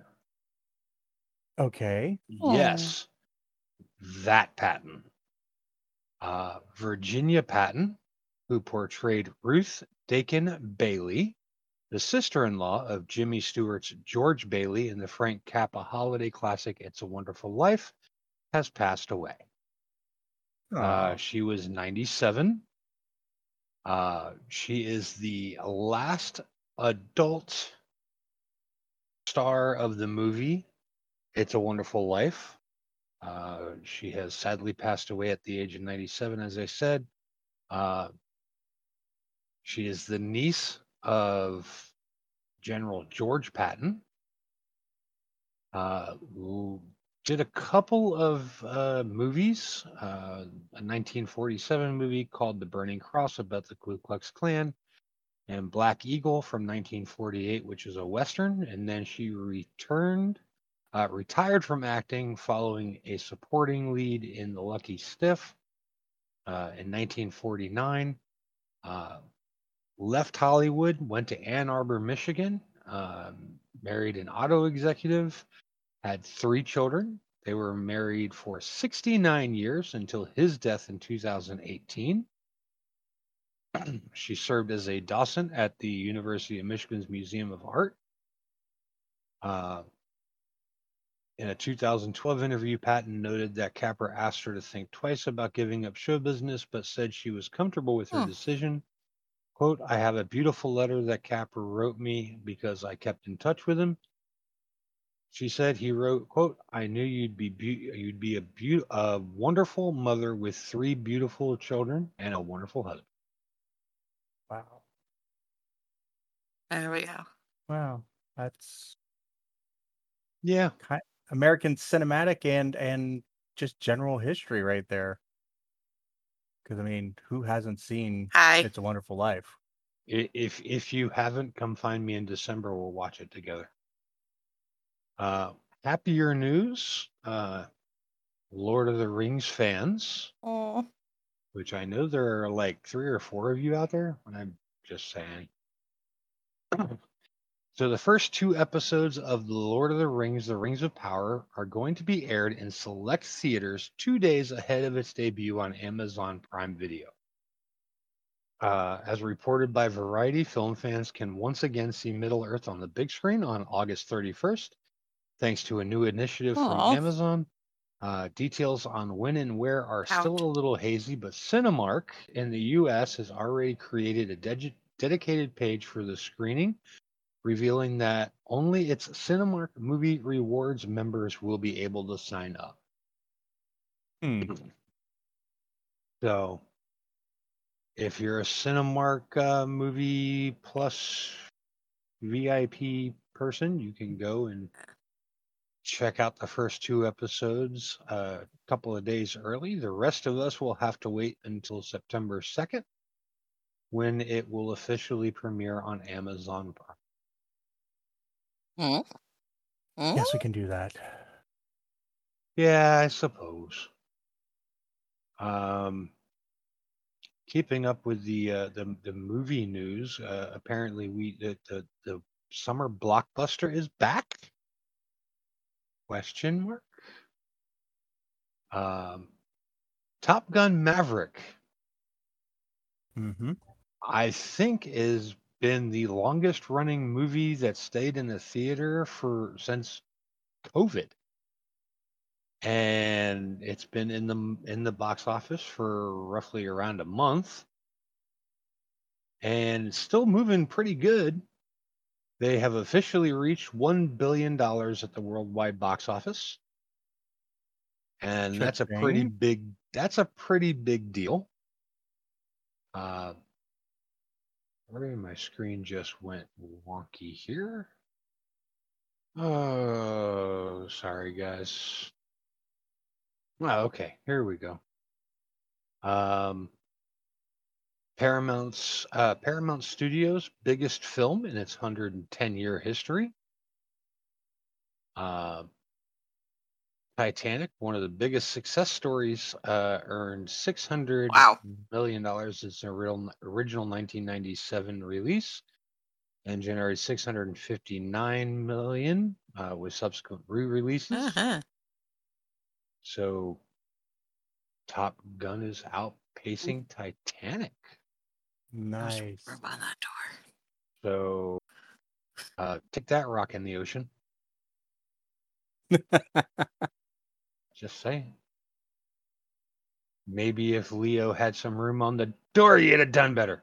I'm just saying. There was plenty of room on that fucking door. There was. There was.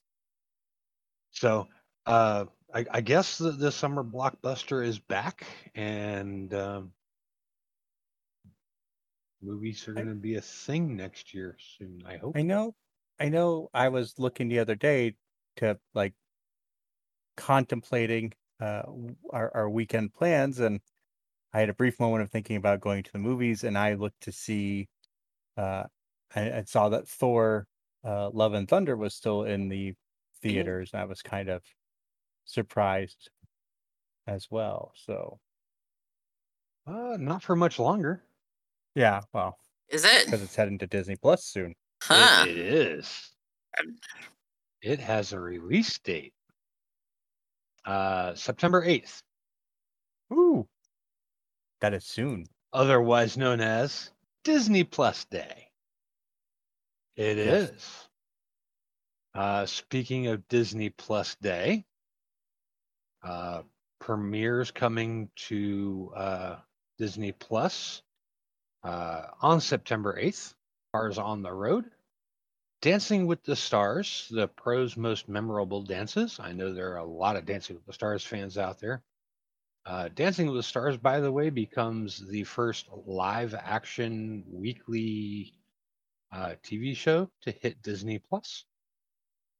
Uh, Epic Adventures with Bertie Gregory, uh, Frozen Sing Along, Frozen si- 2 Sing Along, Growing Up, uh, Episode 4 of Marvel Studios She Hulk, uh, the previously mentioned Marvel Studios Thor Love and Thunder, Marvel Studios Assembled, the making of Thor Love and Thunder, Pinocchio Remembering, Welcome to the Club, a new short from The Simpsons.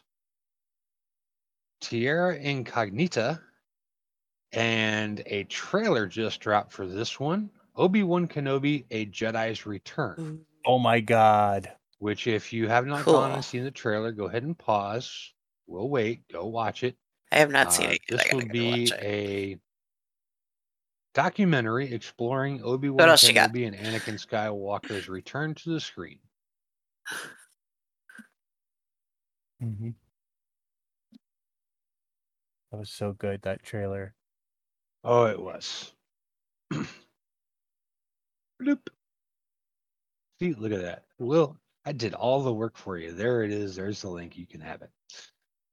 Better. Um, Neil Gaiman took to Twitter uh, back on August 21st, um, questioning whether or not the Sandman will get picked up for season two.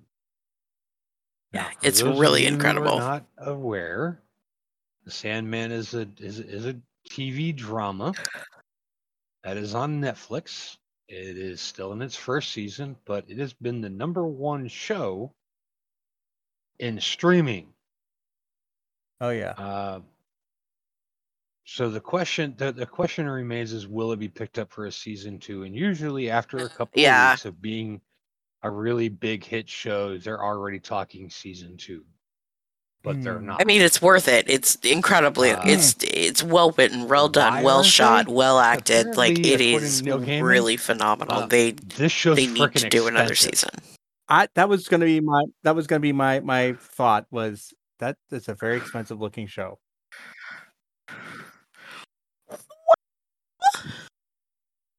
That's expensive. Um, it is rumored to be about fifteen million dollars an episode. Yeah. Yeah, That That's expensive. yeah. Right. So season two. Uh, do you want to pay more for Netflix? I mean, they keep raising the price. I, I, I, I mean, you know, Yeah. if y'all jack in It another is really incredible. This is see. This is season- Netflix is pissing me off though two. because I- they've I done this a few times now, it. where they Uh, put out I- this I- incredible series. People in my house That's have just absolutely absolutely perfect and amazing and wonderful and we all get addicted and we all absolutely love it and it makes us laugh and cry and then they decide it's too much and they cancel it dark crystal Uh Oh, like they've done it since 8 dark crystal now talking that it could be sandman like that's making me mad like do it do it well keep doing it well but if it's well received and it's doing Uh, well yeah, the Dark Crystal. don't cut it off. Like what? How? I don't understand. Eh, yeah. Well, if it's that, if it's really that expensive to make, and they don't want to continue to shell out the budget, Mm. it could be a who wants to buy this. That is true. And there are enough people out there from Peacock to dare dare I say HBO, but I Well, if that's doubt the case, then somebody Uh, needs to I- pick up Dark Yeah, I was Crystal gonna and point freaking finish it because I'm still mad about Warner that. Brothers, uh, Warner Brothers. You know, and it's one of those things mean, where when it it's not like up, Firefly where you have get to be the- like, the- oh, okay, well, everybody's like older logo, now, so- and you know, Summer Glau's all grown up, so we can't do it. This is their puppets. My show. Anyway, go ahead. I'm sorry. Uh, Are you talking about the Utopia Planitia uh, thing? so I, I have two two last minute things. Uh, ah, you stole my story. Scoops, do it. Has That's okay. I, I had a feeling you Star might be Trek talking about it too, and we didn't talk about who had what canon. before the show. So go ahead. Yeah. What? I am Totally. talking about Utopia Planitia. Yep. I'm sorry. I, Because we never I do. No, we never do. It's a surprise to all of us, and it's just a matter of who gets to go first. But I, I have been playing Star Trek Online for quite some time, and uh, it's nice to see that the devs are are getting some love. Uh, Utopia Planitia is out, kinda. Um, it is available for pre-order. They will be shipping out uh, end of September, and you have three different options for the Utopia Planitia source book. Yeah, you it's a have beautiful the shot. regular source book, which is your standard hardback. It has a really, really nice rendering of the Enterprise 1701 original under construction on the cover. It is a beautiful piece of art. Uh, the quote on the uh, from the inside cover is "My friends, we've come home." Captain James Captain James T. Kirk. Uh, this is not a core book. This is a source book. So, what this is going to do is it's going to give you a wealth of information centered around Starfleet operations and a complete guide to constructing Federation starships, space stations, and small craft, either using existing space frames or creating your own. And this is where Star Trek Online comes into play. Uh, they have used a lot of the source material from Star Trek Online as far as their classes of starships to give you the abilities to build these craft in the game. Uh, so just looking at some of the some some of the the, the classes that are in here, uh, you have the data list, the the Daedalus, uh, the Shepherd, the uh, the Nimitz, the Hermes, uh, the Sydney, the Soyuz, the Archer. These are all Star Trek Online builds that are now going to be. Yeah. You can build them for your Star Yeah, Trek. Yeah, I don't even play Star Trek platform. Online, and I'm excited about this. So this is really freaking cool, especially if you're into uh, the background lore of the engineering of Star Trek. Uh, there are th- there are three different runs, three different versions of this book that are coming out. You have your standard source book, which I already described to you. Then you have the TOS Collector's Edition. The TOS Collector's Edition uh, is essentially it's the same book, but it's limited to a first print run. Yeah, right? Features a leather cover with a blueprint style illustration of the original series era Constitution class USS Enterprise. The big deal is that this is a leather bound cover. I'm Cool. I'm sold. Uh, the second one is the Next Generation Collector's Edition. Again, featuring a leather cover with the blueprint illustration. Both of is good. the Next Generation era Galaxy class USS Enterprise. And if you have not been able to see the, these covers, they are amazing. I kind of want both. Just, just saying, I kind of want both. But in looking at the Modiphius website, because, well, I'm a geek like that, I ran across this tricorder collector's box set. Uh, and I'm not to lie, I, I geeked out a little bit. I, I geeked out a little bit. Um, it's a Star Trek Adventures Digest Edition core rulebook, styled after the original series, perfect for new players and experienced role players alike. Uh, the Keyhole of Eternity, an, exclu- an exclusive and original three part campaign set during the time of Captain Kirk's five year mission. 13 pre-generated characters to play, including the crew, the crew of the USS Lexington NCC 1709, and eight original series characters: Kirk, Spock, Uhura, McCoy, Scotty, Sulu, Chekov, and Nurse Chapel, as well as game statistics for the USS Enterprise herself. Five 20-sided die with custom captain's tunic design, and 10 six-sided challenge dice for use with Star Trek Adventures, plus six momentum tokens and 26 threat tokens. Uh, a fabric strap gives you the ability to wear the This box is- as an accessory. yeah, this is super cool. I'm looking at it now. That is beautiful. This is a con must-have hmm if you're I, I look at I, I look at you Delta Fleet just saying. And the packaging is, is amazing. I, I, I on sale right now 77.77 uh Cool. by the way the uh the Utopia Planitia books, uh, fifty-four dollars for the standard uh, source book, seventy-eight oh one Cool. for the. Now I'm gonna have to start playing. Star Trek. Uh, if you pre-order now, you will get your book. Uh, like this, like I said, they they shipping out end of end of September, but you will get Cool. a PDF upon a purchase.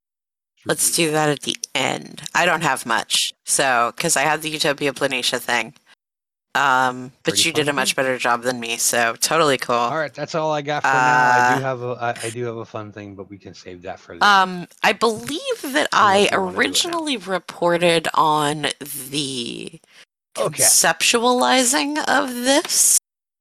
Um, but it is now, I believe, nonsense. out in at least pre-order. It's, it is out in pre-order. Um, it's not going to ship till July of 2023. Um, but you can pre-order it now. Uh, so, um, Hot Toys has done it again. Uh huh. And they are put. All right. Uh, they're putting out a Black Panther collectible action figure. Um, Hot Toys has revealed a new 1 6 scale collectible figure of Black Oh. Panther in the original suit, featuring the Get my- image of the late money. Chadwick Boseman. It is flawless. Uh, the figure celebrates and honors the king as part of the Marvel Black Panther Legacy Collection. Um, I think I did talk about this when it was they originally said they were going to do it. Uh, based on the original suit in the movie, it comes with an interchange interchangeable mask heads, screen accurate vibranium weave suit with silver accent, and intricate details. You can arm the king with the accessories that include a shield, spear, and a Wakanda warrior mask. Uh, figure is absolutely amazing It is a beautiful tribute to Boseman. Uh, you can pre-order it from Sideshow for you gonna want to guess the price, guys?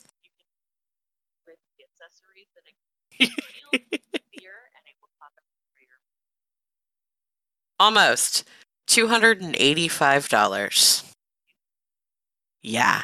Um, but if you are a collector of these kinds of figures, and this is something that uh, you do and have the money for, I'm just gonna put the link here so you guys can see it. Oof. Um, it's it's Oof. stunning. Um, I highly recommend going and just looking it up. If nothing else, you can look it up on Hot Toys or Geek Tyrant. Um, they did probably one of the most incredible jobs I have ever seen capturing his likeness and the suit. It's yeah.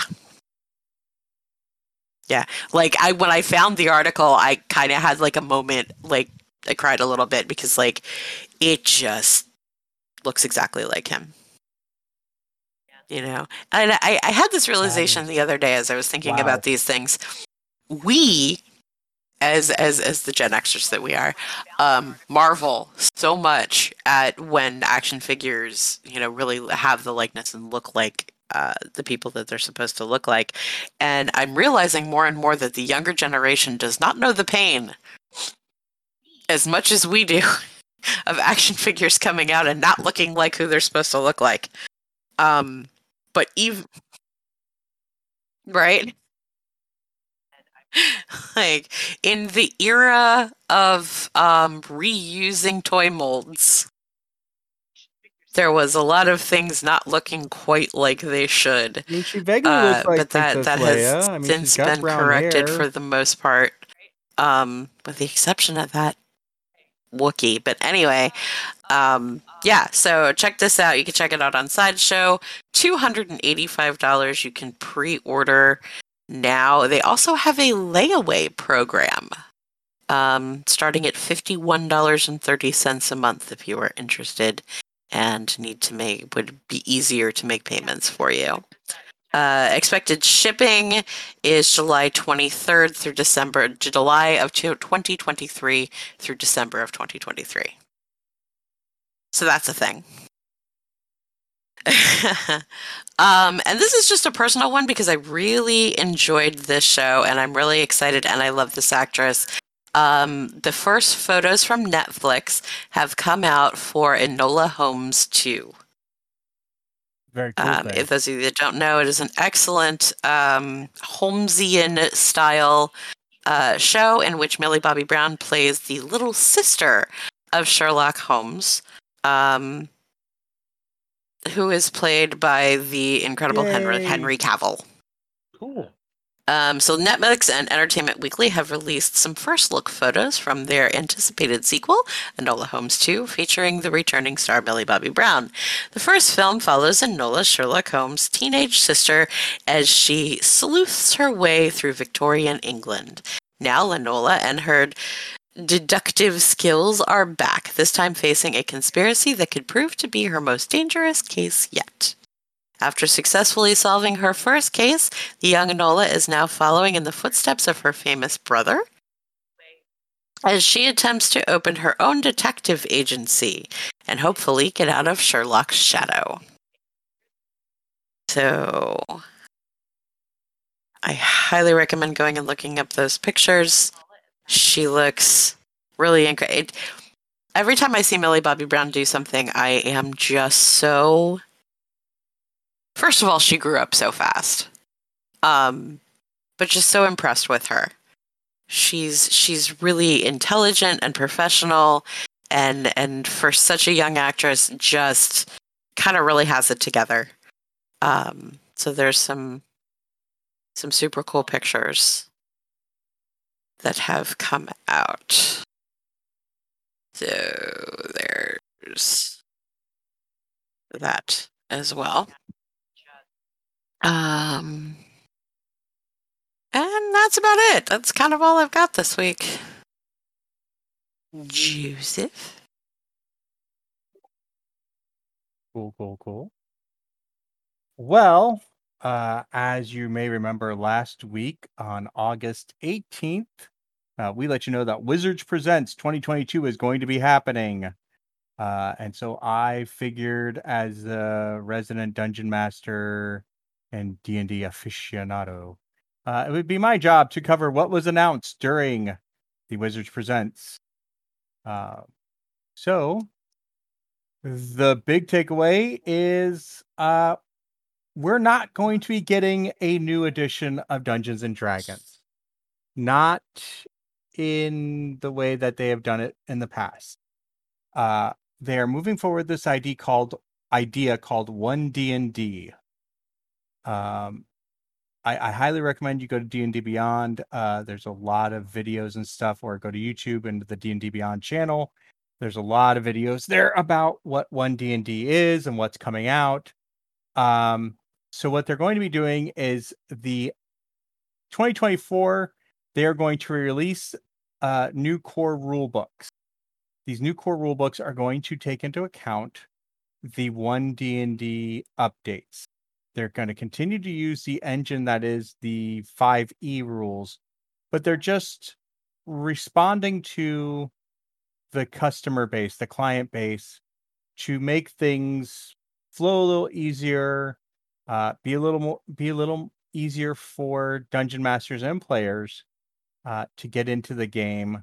Um, so they, uh, so that's what that's the main thing they're going to be doing. Uh, they began rolling out the one D and D playtest with the uh, character option, character options. Sorry, um, which you can go to D and D Beyond, sign up uh, to get the playtest material, um, and take a look. Uh, and the character options they're providing right now uh, are based around uh, how they're redoing races, backgrounds, and feats um, and it's it's pretty interesting. Uh, as Wizards had been has been moving to take a lot of the bioessentialism out of the game. Uh, you no longer get a, a bonuses to ability scores based upon the race you choose. Uh, instead, those will be tied to backgrounds, which you can either make your own or pick uh, from the several that they have created. Uh, some of them with similar names that you might remember, like Acolyte and Soldier and um, Criminal. Some new ones like Laborer or Pilgrim. And, uh, but they, they, like I said, they've basically taken character creation and they've um, stripped out and changed around a few of the things. So, uh, the character options presented for uh, the races presented in character options uh, include your standard human, elf, dwarf, gnome, halfling uh, groupings. Gone are half elves and half orcs, um, but they give you rules or or they give you a method for making um, beings of mixed lineages. So if you always wanted to play a dwarf gnome uh, character, you can do it. Um, they did include the Tiefling and Dragonborn, uh, which were you know in the 5e handbook. Um, what they did do though is they brought in um, orcs as a you know player's handbook standard race, and they introduced a new uh, race called the Ardling, which the Ardling is sort of the I don't want to say it's the replacement for the Aasimar, because uh, I, believe in the discussions uh, that I listened to, they did uh, they are keeping the Aasimar, but Ardlings are based on Celestials, um, and the main takeaway from the Ardling is they uh, they all have bestial heads uh, and depending upon what your lineage's origin are, uh, can help determine which head you have. So some lineages you might be have a bear head or a frog head, and others you may have an eagle or a horse.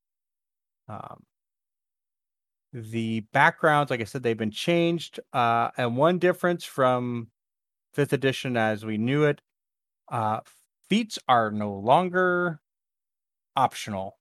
They are now back as a core mechanic in the game.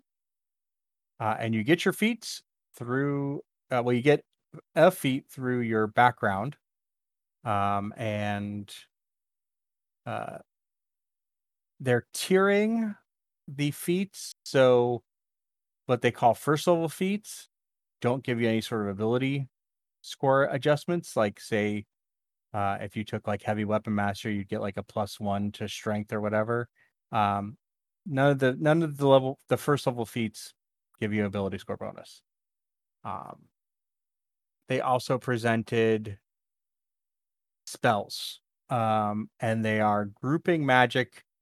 Uh, instead of spell lists being class specific, they are now source specific. So you have Arcana casters, you have Primal casters, and you have Divine casters, and they all pull from the same spell lists. Um, however, in the video, uh, they said when they do get to the class playtest, um, there will be spells that are specific to uh, certain classes, or there will be uh, certain classes where there is crossover between, you know, divine and arcana or primal and divine. So, um, they Yet again, everybody needs to be magical. Well, I mean, not everybody's going to be magical. It's just, you know, I mean, at this point, though, I mean, every pretty much every class has magic abilities, has has a subclass of the magic ability. Um, but it seems like for the most part, they're going to also try to keep like, oh, we want to make fighters be fightery. Um, which is why like certain things like they have updated critical hits and critical fails. Um, Nat 20s will get you critical success on any test, which is what they're calling anytime you roll the d20 as a test. Uh, a nat 20 will get you uh, success as well as a point of inspiration. Um, however, critical damage will only be through unarmed strikes or melee weapons. So, no more or scoring a critical hit on a firebolt. I'm a little little sad about that. I I like that. You know, if you're rolling the d20 and you roll in that 20, I I was a fan of you getting critical hit damage. Um, on the the the converse side of that, a nat one is an automatic failure on any test you do. So, and uh, on a critical hit, like I said, you're going to be getting inspiration. They've changed how inspiration works. Um, really, you should check out the character option playtest. There's a lot in there. Um, but so that's one D and D. That's the new. Uh, they're doing updates. Uh, like I said, though, everything is playtest. Uh, and and if you've seen how Wizards has responded since D and D Next, which became fifth edition, has worked, they are very responsive to these playtest notes, uh, playtest surveys. So, um, you know, take a look at things, and if you want, uh, I believe September first, September second, they will be rolling out the uh, surveys for the first batch of playtest stuff. So please give your feedback because they keep emphasizing, you will be um, shaping the future of D and D.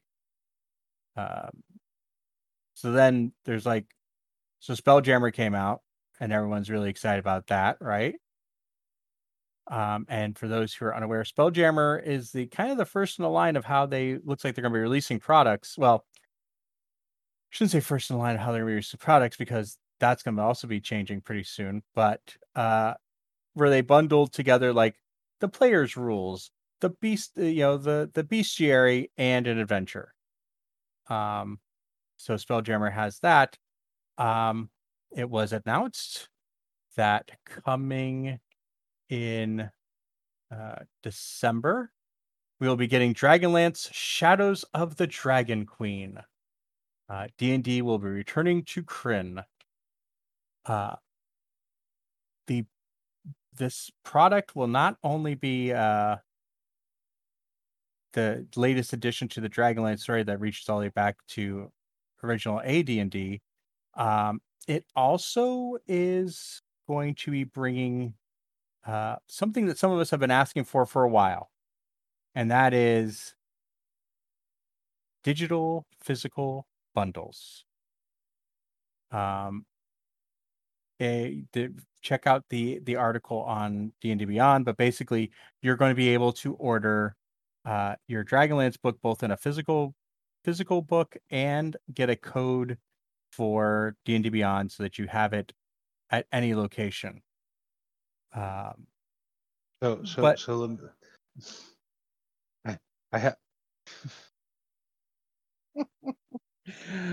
Oh God, it, it's like they, they put something that they say is new, but it's been done for like the last four years. If you don't believe me, just ask Modiphius. Um so they're they're finally gonna do what everybody's been asking them to do. yes, Well, I'll be damned. They're listening. yeah. Welcome to Um, the club. Modiphius has all the jackets. um yeah well the other side of it is um they have big plans for d&d beyond um they are so. They paid enough money for it. well Um, one is to be able to do this this bundling. Um, the other thing, and, and I'm kind of getting away from the Dragonlance thing, and I want there's another thing I want to come back to on that, but um, they are now talking about using D and D Beyond uh, to make as the basis for a virtual tabletop um, that uses the Unreal Engine uh, from video games. Um, and during the presentation, um, they showed basically as a player, you're going to be able to make a virtual mini of your character. Um, and the camera angle uh, that sounds like they're suggesting everyone uses is this tilt angle, so which basically will give you a virtual um, grid, you know, with terrain and yeah, I was. It's it's really crazy. Like looks like miniatures. the transition uh, was tough for to me, remotely. but this yeah, really this is cool what. I've wanted. Like, I think World you Journey say it's was so cool just it was new to a me, of a- a and this is why I've been like trying to Roll20. like learn to play like Minecraft and stuff like that because I want this kind of customizable world, and this is going to be. I'm really excited about this.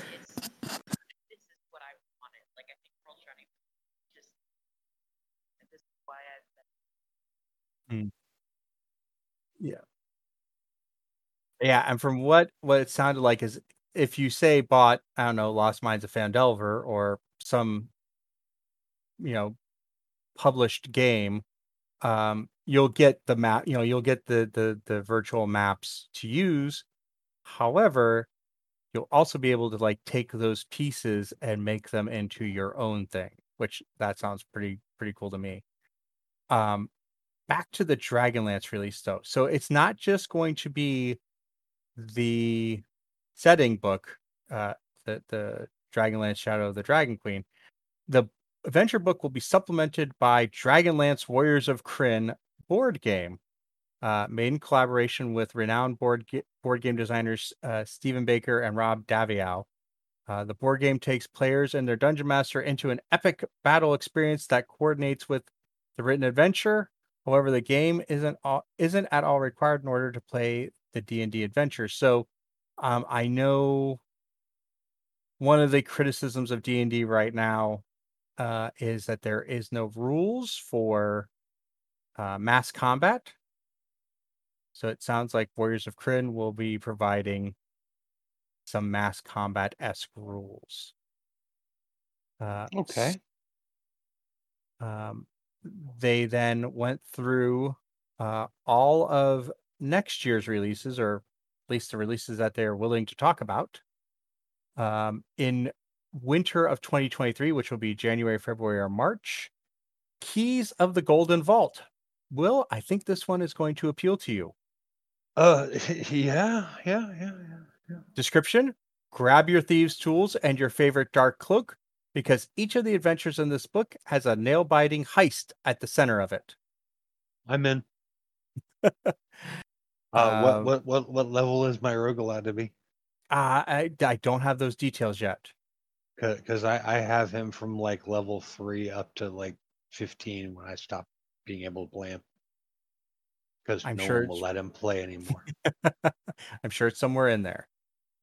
Um, coming in spring of 2023, Bigby presents Glory of the Giants, uh, the definitive guide for giant gameplay in D&D. And if you've been paying attention to the Unearthed Arcana over the last several months, uh, you would have noticed that they had put out a couple uh, giant uh, based uh, playtest material to go over.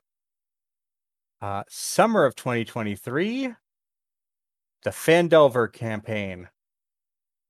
I know I have. Uh, a lot of folks have played the Lost Mines of Phandelver. Uh, so the adventure is being expanded out into a full campaign. wow. Uh, yeah.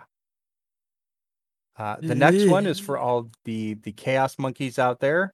Uh, also coming out summer 2023, the Book of Many Things. This book takes the deck of many things and uses it to explore new player and DM options. Ah. And then as we were talking to the Dungeons and Dummies guys, uh, fall 2023, Planescape. Ready to explore Sigil and the multiverse beyond? This book has everything you need to do just that. Wow. Show a happy, happy boy. Um, That makes Joe need to make some room on the shelf. Mm-hmm. Um, also, uh, things they're announcing in 2023 35 years of Drizzt.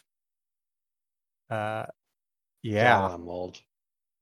Uh, so Wow. they are celebrating Drizzt in three big ways. First, each ebook and audiobook from R.A. Salvatore's Legend of Drizzt series will be released with special 35th anniversary covers. Um, I want to say they said Wow. it's something like 30 something books. Uh, next, uh, they have a visual dictionary, The Legend of Drizzt, will take readers on a voyage across the Forgotten Realms with stunning new artwork depicting the iconic Drow and his companions of the Hall. I can already hear Greg's money being spent. Uh, and finally, they're launching a family web Very comic on Webtoon that follows Drizzt's young daughter Bree as she seeks to prove her worth as a hero. The story is written by uh, Purpa, uh, known for Shooter Armor, uh, with guidance from R.A. Salvatore himself. Here's one I think is really cool, and if you didn't get a chance to see the video, you should definitely do it. So D and D has been expanding, um, where they twist. the translations that are being made um, of the books. Uh, and for the, I'm, I'm not sure if it's the first time ever, but it's the first time for fifth edition. They are translating into Japanese, and uh, the trailer is incredible. Um, I watched it, I think, three times, um, and it just it's pretty exciting. Um, they also had uh, Magic the Gathering news, um, but they didn't put like out like a recap of it. So I will take care of that next time. Uh, the the long the, the short of it is, uh, Magic's 30th anniversary is coming up, uh, and they are going to be doing a lot about it um, in an event in October. Um, there are uh, new sets that are going to be coming out. Uh, set there's a set being set in the world of Lord of the Rings, uh, and there is a set being set in the world of Warhammer 40k. Um, and then the new multi-set storyline, which will kick off Mhm. with Dominaria United and explores the dark machinations of the Phyrexians. I have no idea what those words mean, but from when I was listening to the the broadcast, it sounds like this is something that reaches way back into the past of Magic the Gathering. Um, they also will be rolling out what they call secret layer products. And one of the things I heard was basically from each of the sets over the last 30 years, they're going to be recreating one of Yeah, the well, cards. that's that's all of um, Magic the Gathering. New artwork. So, uh, and I guess they're going to be selling them so that you can either like open them one at a time or you can just open them all at once. But yeah, so they're looking for your money. They want all your money. hmm Has been for almost 30 years now. So that that was the bulk of what I had, um, because that was a lot. Um, there's a lot of stuff going on with Wizards. The the the Unreal Engine like videos they showed were pretty cool. Like I'm I'm excited, but at the end of the day, I also wouldn't mind sitting around the table with friends playing D and D too. So There you go. all right. So Will, you got something fun for us? I, I do, but I, I I I found one story that I I forgot to get to, and th- these are important to me because I I'm I'm a freak like this. Uh, the D23 has announced their legends uh, for Oh, their yeah. legacy awards for this year. Mhm. Um, the ceremony kicks off D23. Uh, Tamron Hall was going. Tamron Hall is going to host the ceremony.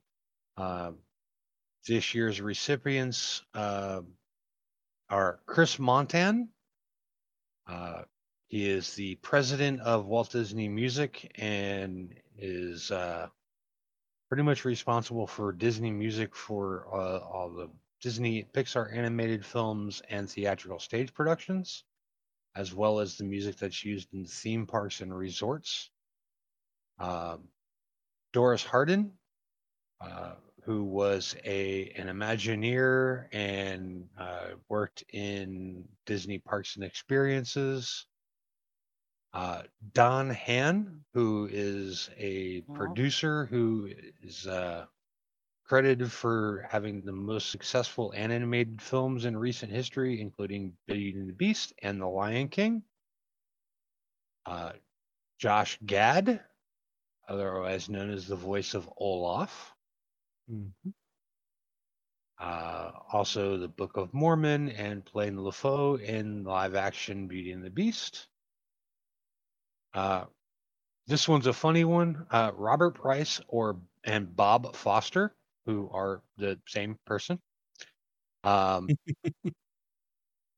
th- this was th- this goes back to in Disney history when Disney was looking Oh, to boy. purchase the land for Disney World. Uh, same person used a, a an alternate identity to uh, assist in the land buy. Yeah, this go goes back into Disney history. Mm-hmm.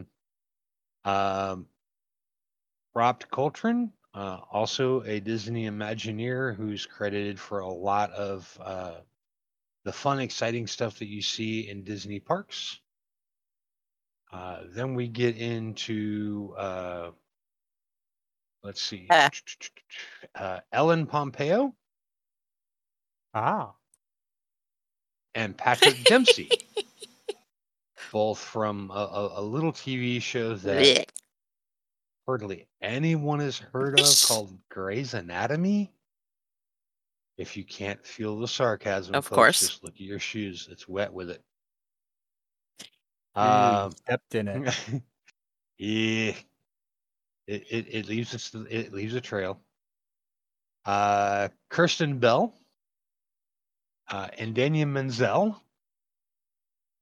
You you did a great job there, Mr. Travolta. Uh-huh. Uh Tracee Ellis Ross, who uh, is the star of Blackish, uh, and also the daughter of Diana Ross. Case you didn't know that. I did not. Yeah. Daughter of Diana Ross and Robert Ellis Silberstein. Uh, let's see who else here. We got Anthony Anderson, The star of And if- Blackish. the star of Blackish and producer of great television all the way around. Uh, and if this was the WWE Hall of Fame, this would be the uh, uh, the initial announcement. This is the headliner. Chadwick Boseman takes his place.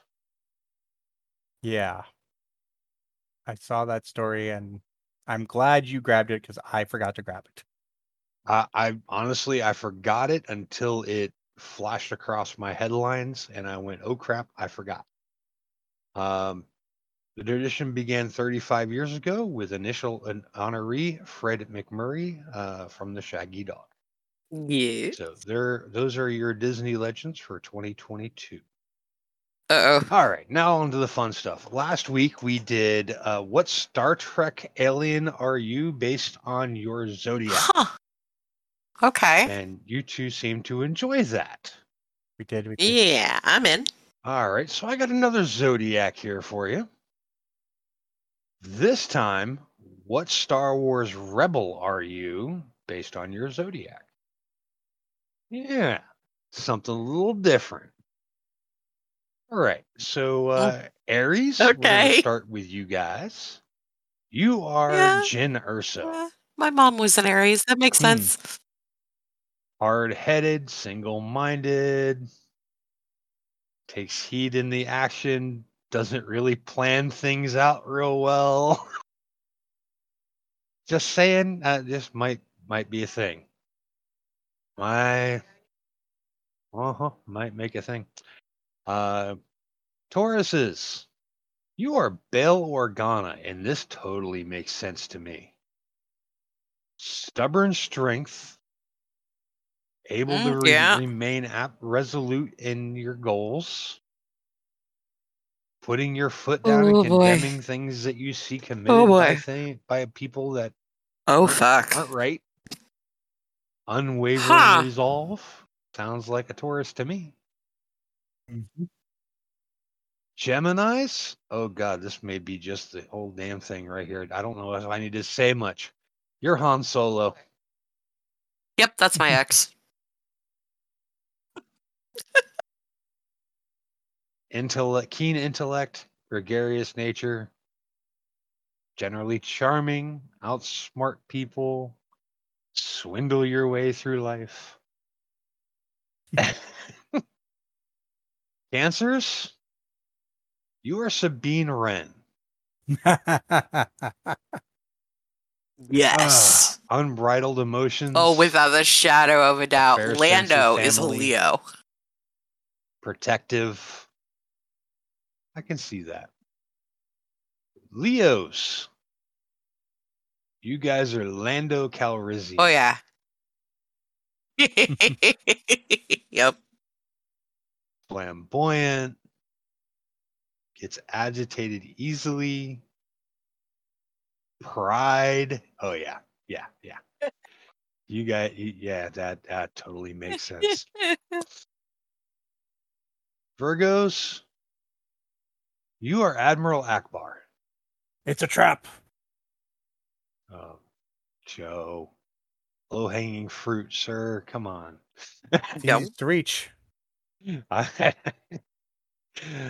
Uh, Virgos, you tend to focus on finer details and Huh.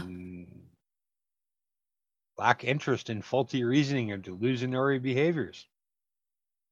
Yep, I can totally see that. Libras, Okay, yeah. You are Mon Mothma.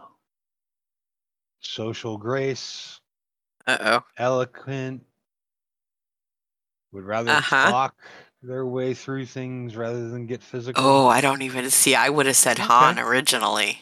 Receptive. Yeah. All right, I can see it. Leia. Okay. Scorpios. Okay. All right. Mhm. All right, there's Yeah. two of us here. Want to throw out a guess? Mm-hmm. Large and in charge Nah, and passionate. Princess Leia Organa. Mm-hmm. That's what Princess voting. Leia, General Leia Organa. Yep. Yes, absolutely right. Yeah. Oh yeah. That makes perfect sense. Scorpio. I, I Yep. mm, Yep. passionate. Can And be did it vicious his if accent. necessary. yeah. Held prisoner still feels feels like they can dunk on Mhm. uh, a Grand Moff Tarkin. And can. Yep. A- And Yeesh. Yep. and throws down on Vader with zero fucks to give. And total side eyes Vader. Hmm? Figures you'd be the one Aw. holding Vader's leash. Oh, fuck. Yeah. And you just got to stand there and take that. Mhm. My That's youngest is a Sag too, and right. yeah. Uh, Sagittarius's Yes. Chewbacca. Well, Why I am I, mean- not surprised? kind of have the look going on anyway. Uh, right. Uh huh. Oh yeah. Terrible losers. Lovers of nature. At home in the forest. Doesn't really like Okay. anything that gets in the way of happiness of others. And will, you know, rip your arms off when they lose. hmm Capricorns. You are Wedge Antilles. Garners admiration, respect for bravery. Always a professional. Huh. Not a big proponent of blind faith. Yeah, I can see that. Aquarius? Yeah. Yeah, the logic part R2D2. for sure. Yep. Full of compassion. Usual, unusual thought process. Okay, that's my oldest. Logic comes into play quite a lot. Yeah. And this this this one is, is almost as good as uh, Scorpio. Pisces. You guys are you are Luke Skywalker. Mhm. Yeah, Yep. Emotional versatility, That's my oldest for sure. but a universal mindset. That's cool. Able to interact with any Like uh, that. able to interact with uh, pretty much any living being. Detest cruelty. Yeah. Dun, ba-dun. So there you go. That was very cool. And that, as they say, kids, is that. Well, Boy. this has been a, a, a definitely Uh, a long, okay, but I'm gonna try to do this quick. You can find me on would the twits at Huck underscore Kaila, on I Instagram that- at I think that's a fair Geekiest. Kaila, on Facebook So, uh, at uh, Why don't you Jade tell the folks NSF Wizards. can You can find me online? Starting with uh, at our awesome little thrift shop, which really, really could use some patronage right now.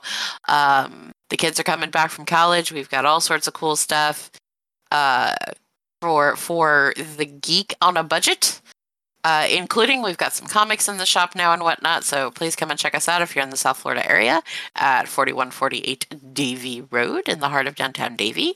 Uh, if you are not in the area and would like to check out some of our offerings, you can go to secondhandgoddess.net where you will find our online shops as well as our uh, merch stuff as well.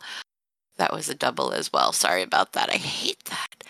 Um, you can find me playing Jade on the Not Safe for Wizards D&D actual play podcast. Although at the moment I am playing other characters, and coming up I'm going to be doing some DMing.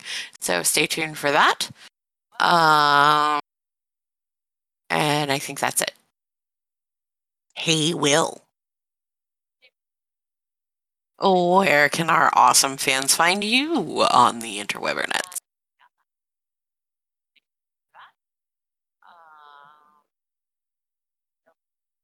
Yes.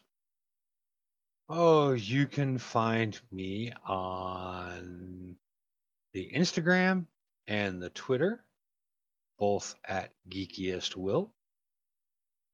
And uh, that's pretty much about it. I mean, you can find me like on weird ass dating sites like Gothic Match and FarmersOnly.com. But you know, Hey, hey, Will. yeah. Uh, when this comes out on Thursday, uh, there's going to be someplace you're going to be this weekend, isn't there? Oh, Hey. yeah. You get uh, you can actually you'll be able to find me at UltraCon in West Palm Beach. There you go. That's uh, your mission. Saturday Find and Will, ask for a geek point. I'll be wandering around. He'll make you earn it. The sites and the peoples and the things and the stuffs. And if you find me, you can ask for a geek point Making notes. And buy me a ch- and buy me a churro. Okay. No, That'd that's be not super true. I only eat churros at Disney World. If you want to take me to Disney World and buy me a churro, I'm in. Let's go. We can eat a churro while staring at uh, aliens of Star Wars. That'd be fun. Joe, Yeah. wrap this thing up, will you please? All right. Well, you can find me on Twitter at Demorgus. Uh, you can follow this podcast across all the social medias at the Geekiest Pod. You can also find our store at The Geekiest Pod. thegeekiestpod.myspreadshop.com. Uh, you can find me usually as the DM of the Not Safe for Wizards 5th Edition Actually Play podcast, but in a little bit of time, I'm going to be switching over and being a player. So there's that. Uh, if you're listening to this podcast and you're like, wow, that Joe sounds pretty cool, even though he was a little bit of a dick earlier when, when he used his DM voice, uh, but still he sounds like he knows D&D stuff because he knows D&D stuff. Uh, you can hire me at Mind at, from Mindflayed Mondays, uh, either as uh, in- person if you're in South Florida or uh, remotely if you're not in South Florida. Um, so it's mindflayedmondays.com. Um, as I pointed out, uh, I'll be participating in two, the next two weeks, I'll be participating in two different charity uh, live streams. Uh, pay attention to our socials because I'll be uh, sharing that across Not Safe for Wizards and the Geekiest podcast and my own. So uh, this weekend is uh, Weave Racer. Uh, it's basically Mario Kart as a TTRPG. Um, we're raising money for Emerge, which is a domestic violence charity in Phoenix, Arizona, I believe. And the week weekend after that, I'll be joining with Aleks and Jeremi and Morgan and uh, David from the uh, From Afar podcast and ah man, the other people's names escape me at the moment. Um, Morgan will be DMing, uh, and we are raising money for the Children's Hospital of Los Angeles, uh, which is part of the St. Jude's Network. Uh, and uh, just keep an eye out for that. Um, and uh, while Aleks did mention, you know, the the good things we're doing, um, for those who contribute, we're going to have prizes to give away and raffles and all sorts of really cool stuff. So uh, keep paying attention to the socials for this podcast, Not Safe for Wizards, uh, Dungeons and Dummies, Mindflayed Mondays. We're all putting it out there so you can see what we're doing. Um, and we're doing it for a good cho- cause. So please, if you can, uh, donate to one or both of the charities that we're going to be playing for. Um, and uh, if you can't, just kind of do some signal boosting then for us, please. Thank you. um, I feel like after like two and a half years, the litany of taking care, not getting Or to sick, monkeypox. kind of getting old. If you don't know it by now, I don't know what's going on. Uh, so, but do the things so you don't get the the COVID, um, because Or the monkeypox. or the monkeypox. Uh, apparently, I have some friends who have gotten this uh, another variant of COVID, and it took them out for a while, and they were double vaxxed and everything. So, or vaxxed and double boosted. So, um, even friend of the show, uh, Dave, uh, B. Dave Walters, uh, he had he is finally after 12 days uh, from when he tested positive, has finally tested negative for COVID. So, guys, it's out there. It's still pretty bad. Please do the things you need to take care of yourselves because we kind of like you being our listeners. Um, and as always, we believe Black Lives Matter, trans rights are human rights, love is love, and uh, their body, their choice. We thank you for listening this week, and we look forward to talking to you next week when we should have another guest, but uh, I make no guarantees. Leave the world a better place than you found it, kids. Hey there, listener. Before we get out of here, just want to uh, ask you to do us a little favor. Um, two little favors. One, if you go to Apple Podcasts, leave us a rating and review there. Five stars would be great, but hey, we're leaving that up to you. And second would be share the podcast with your friends, family, coworkers, whoever you think would enjoy a deep dive into geek culture. Uh, that would definitely help us. Thanks for listening. The preceding program was brought to you by Armored Bear Productions.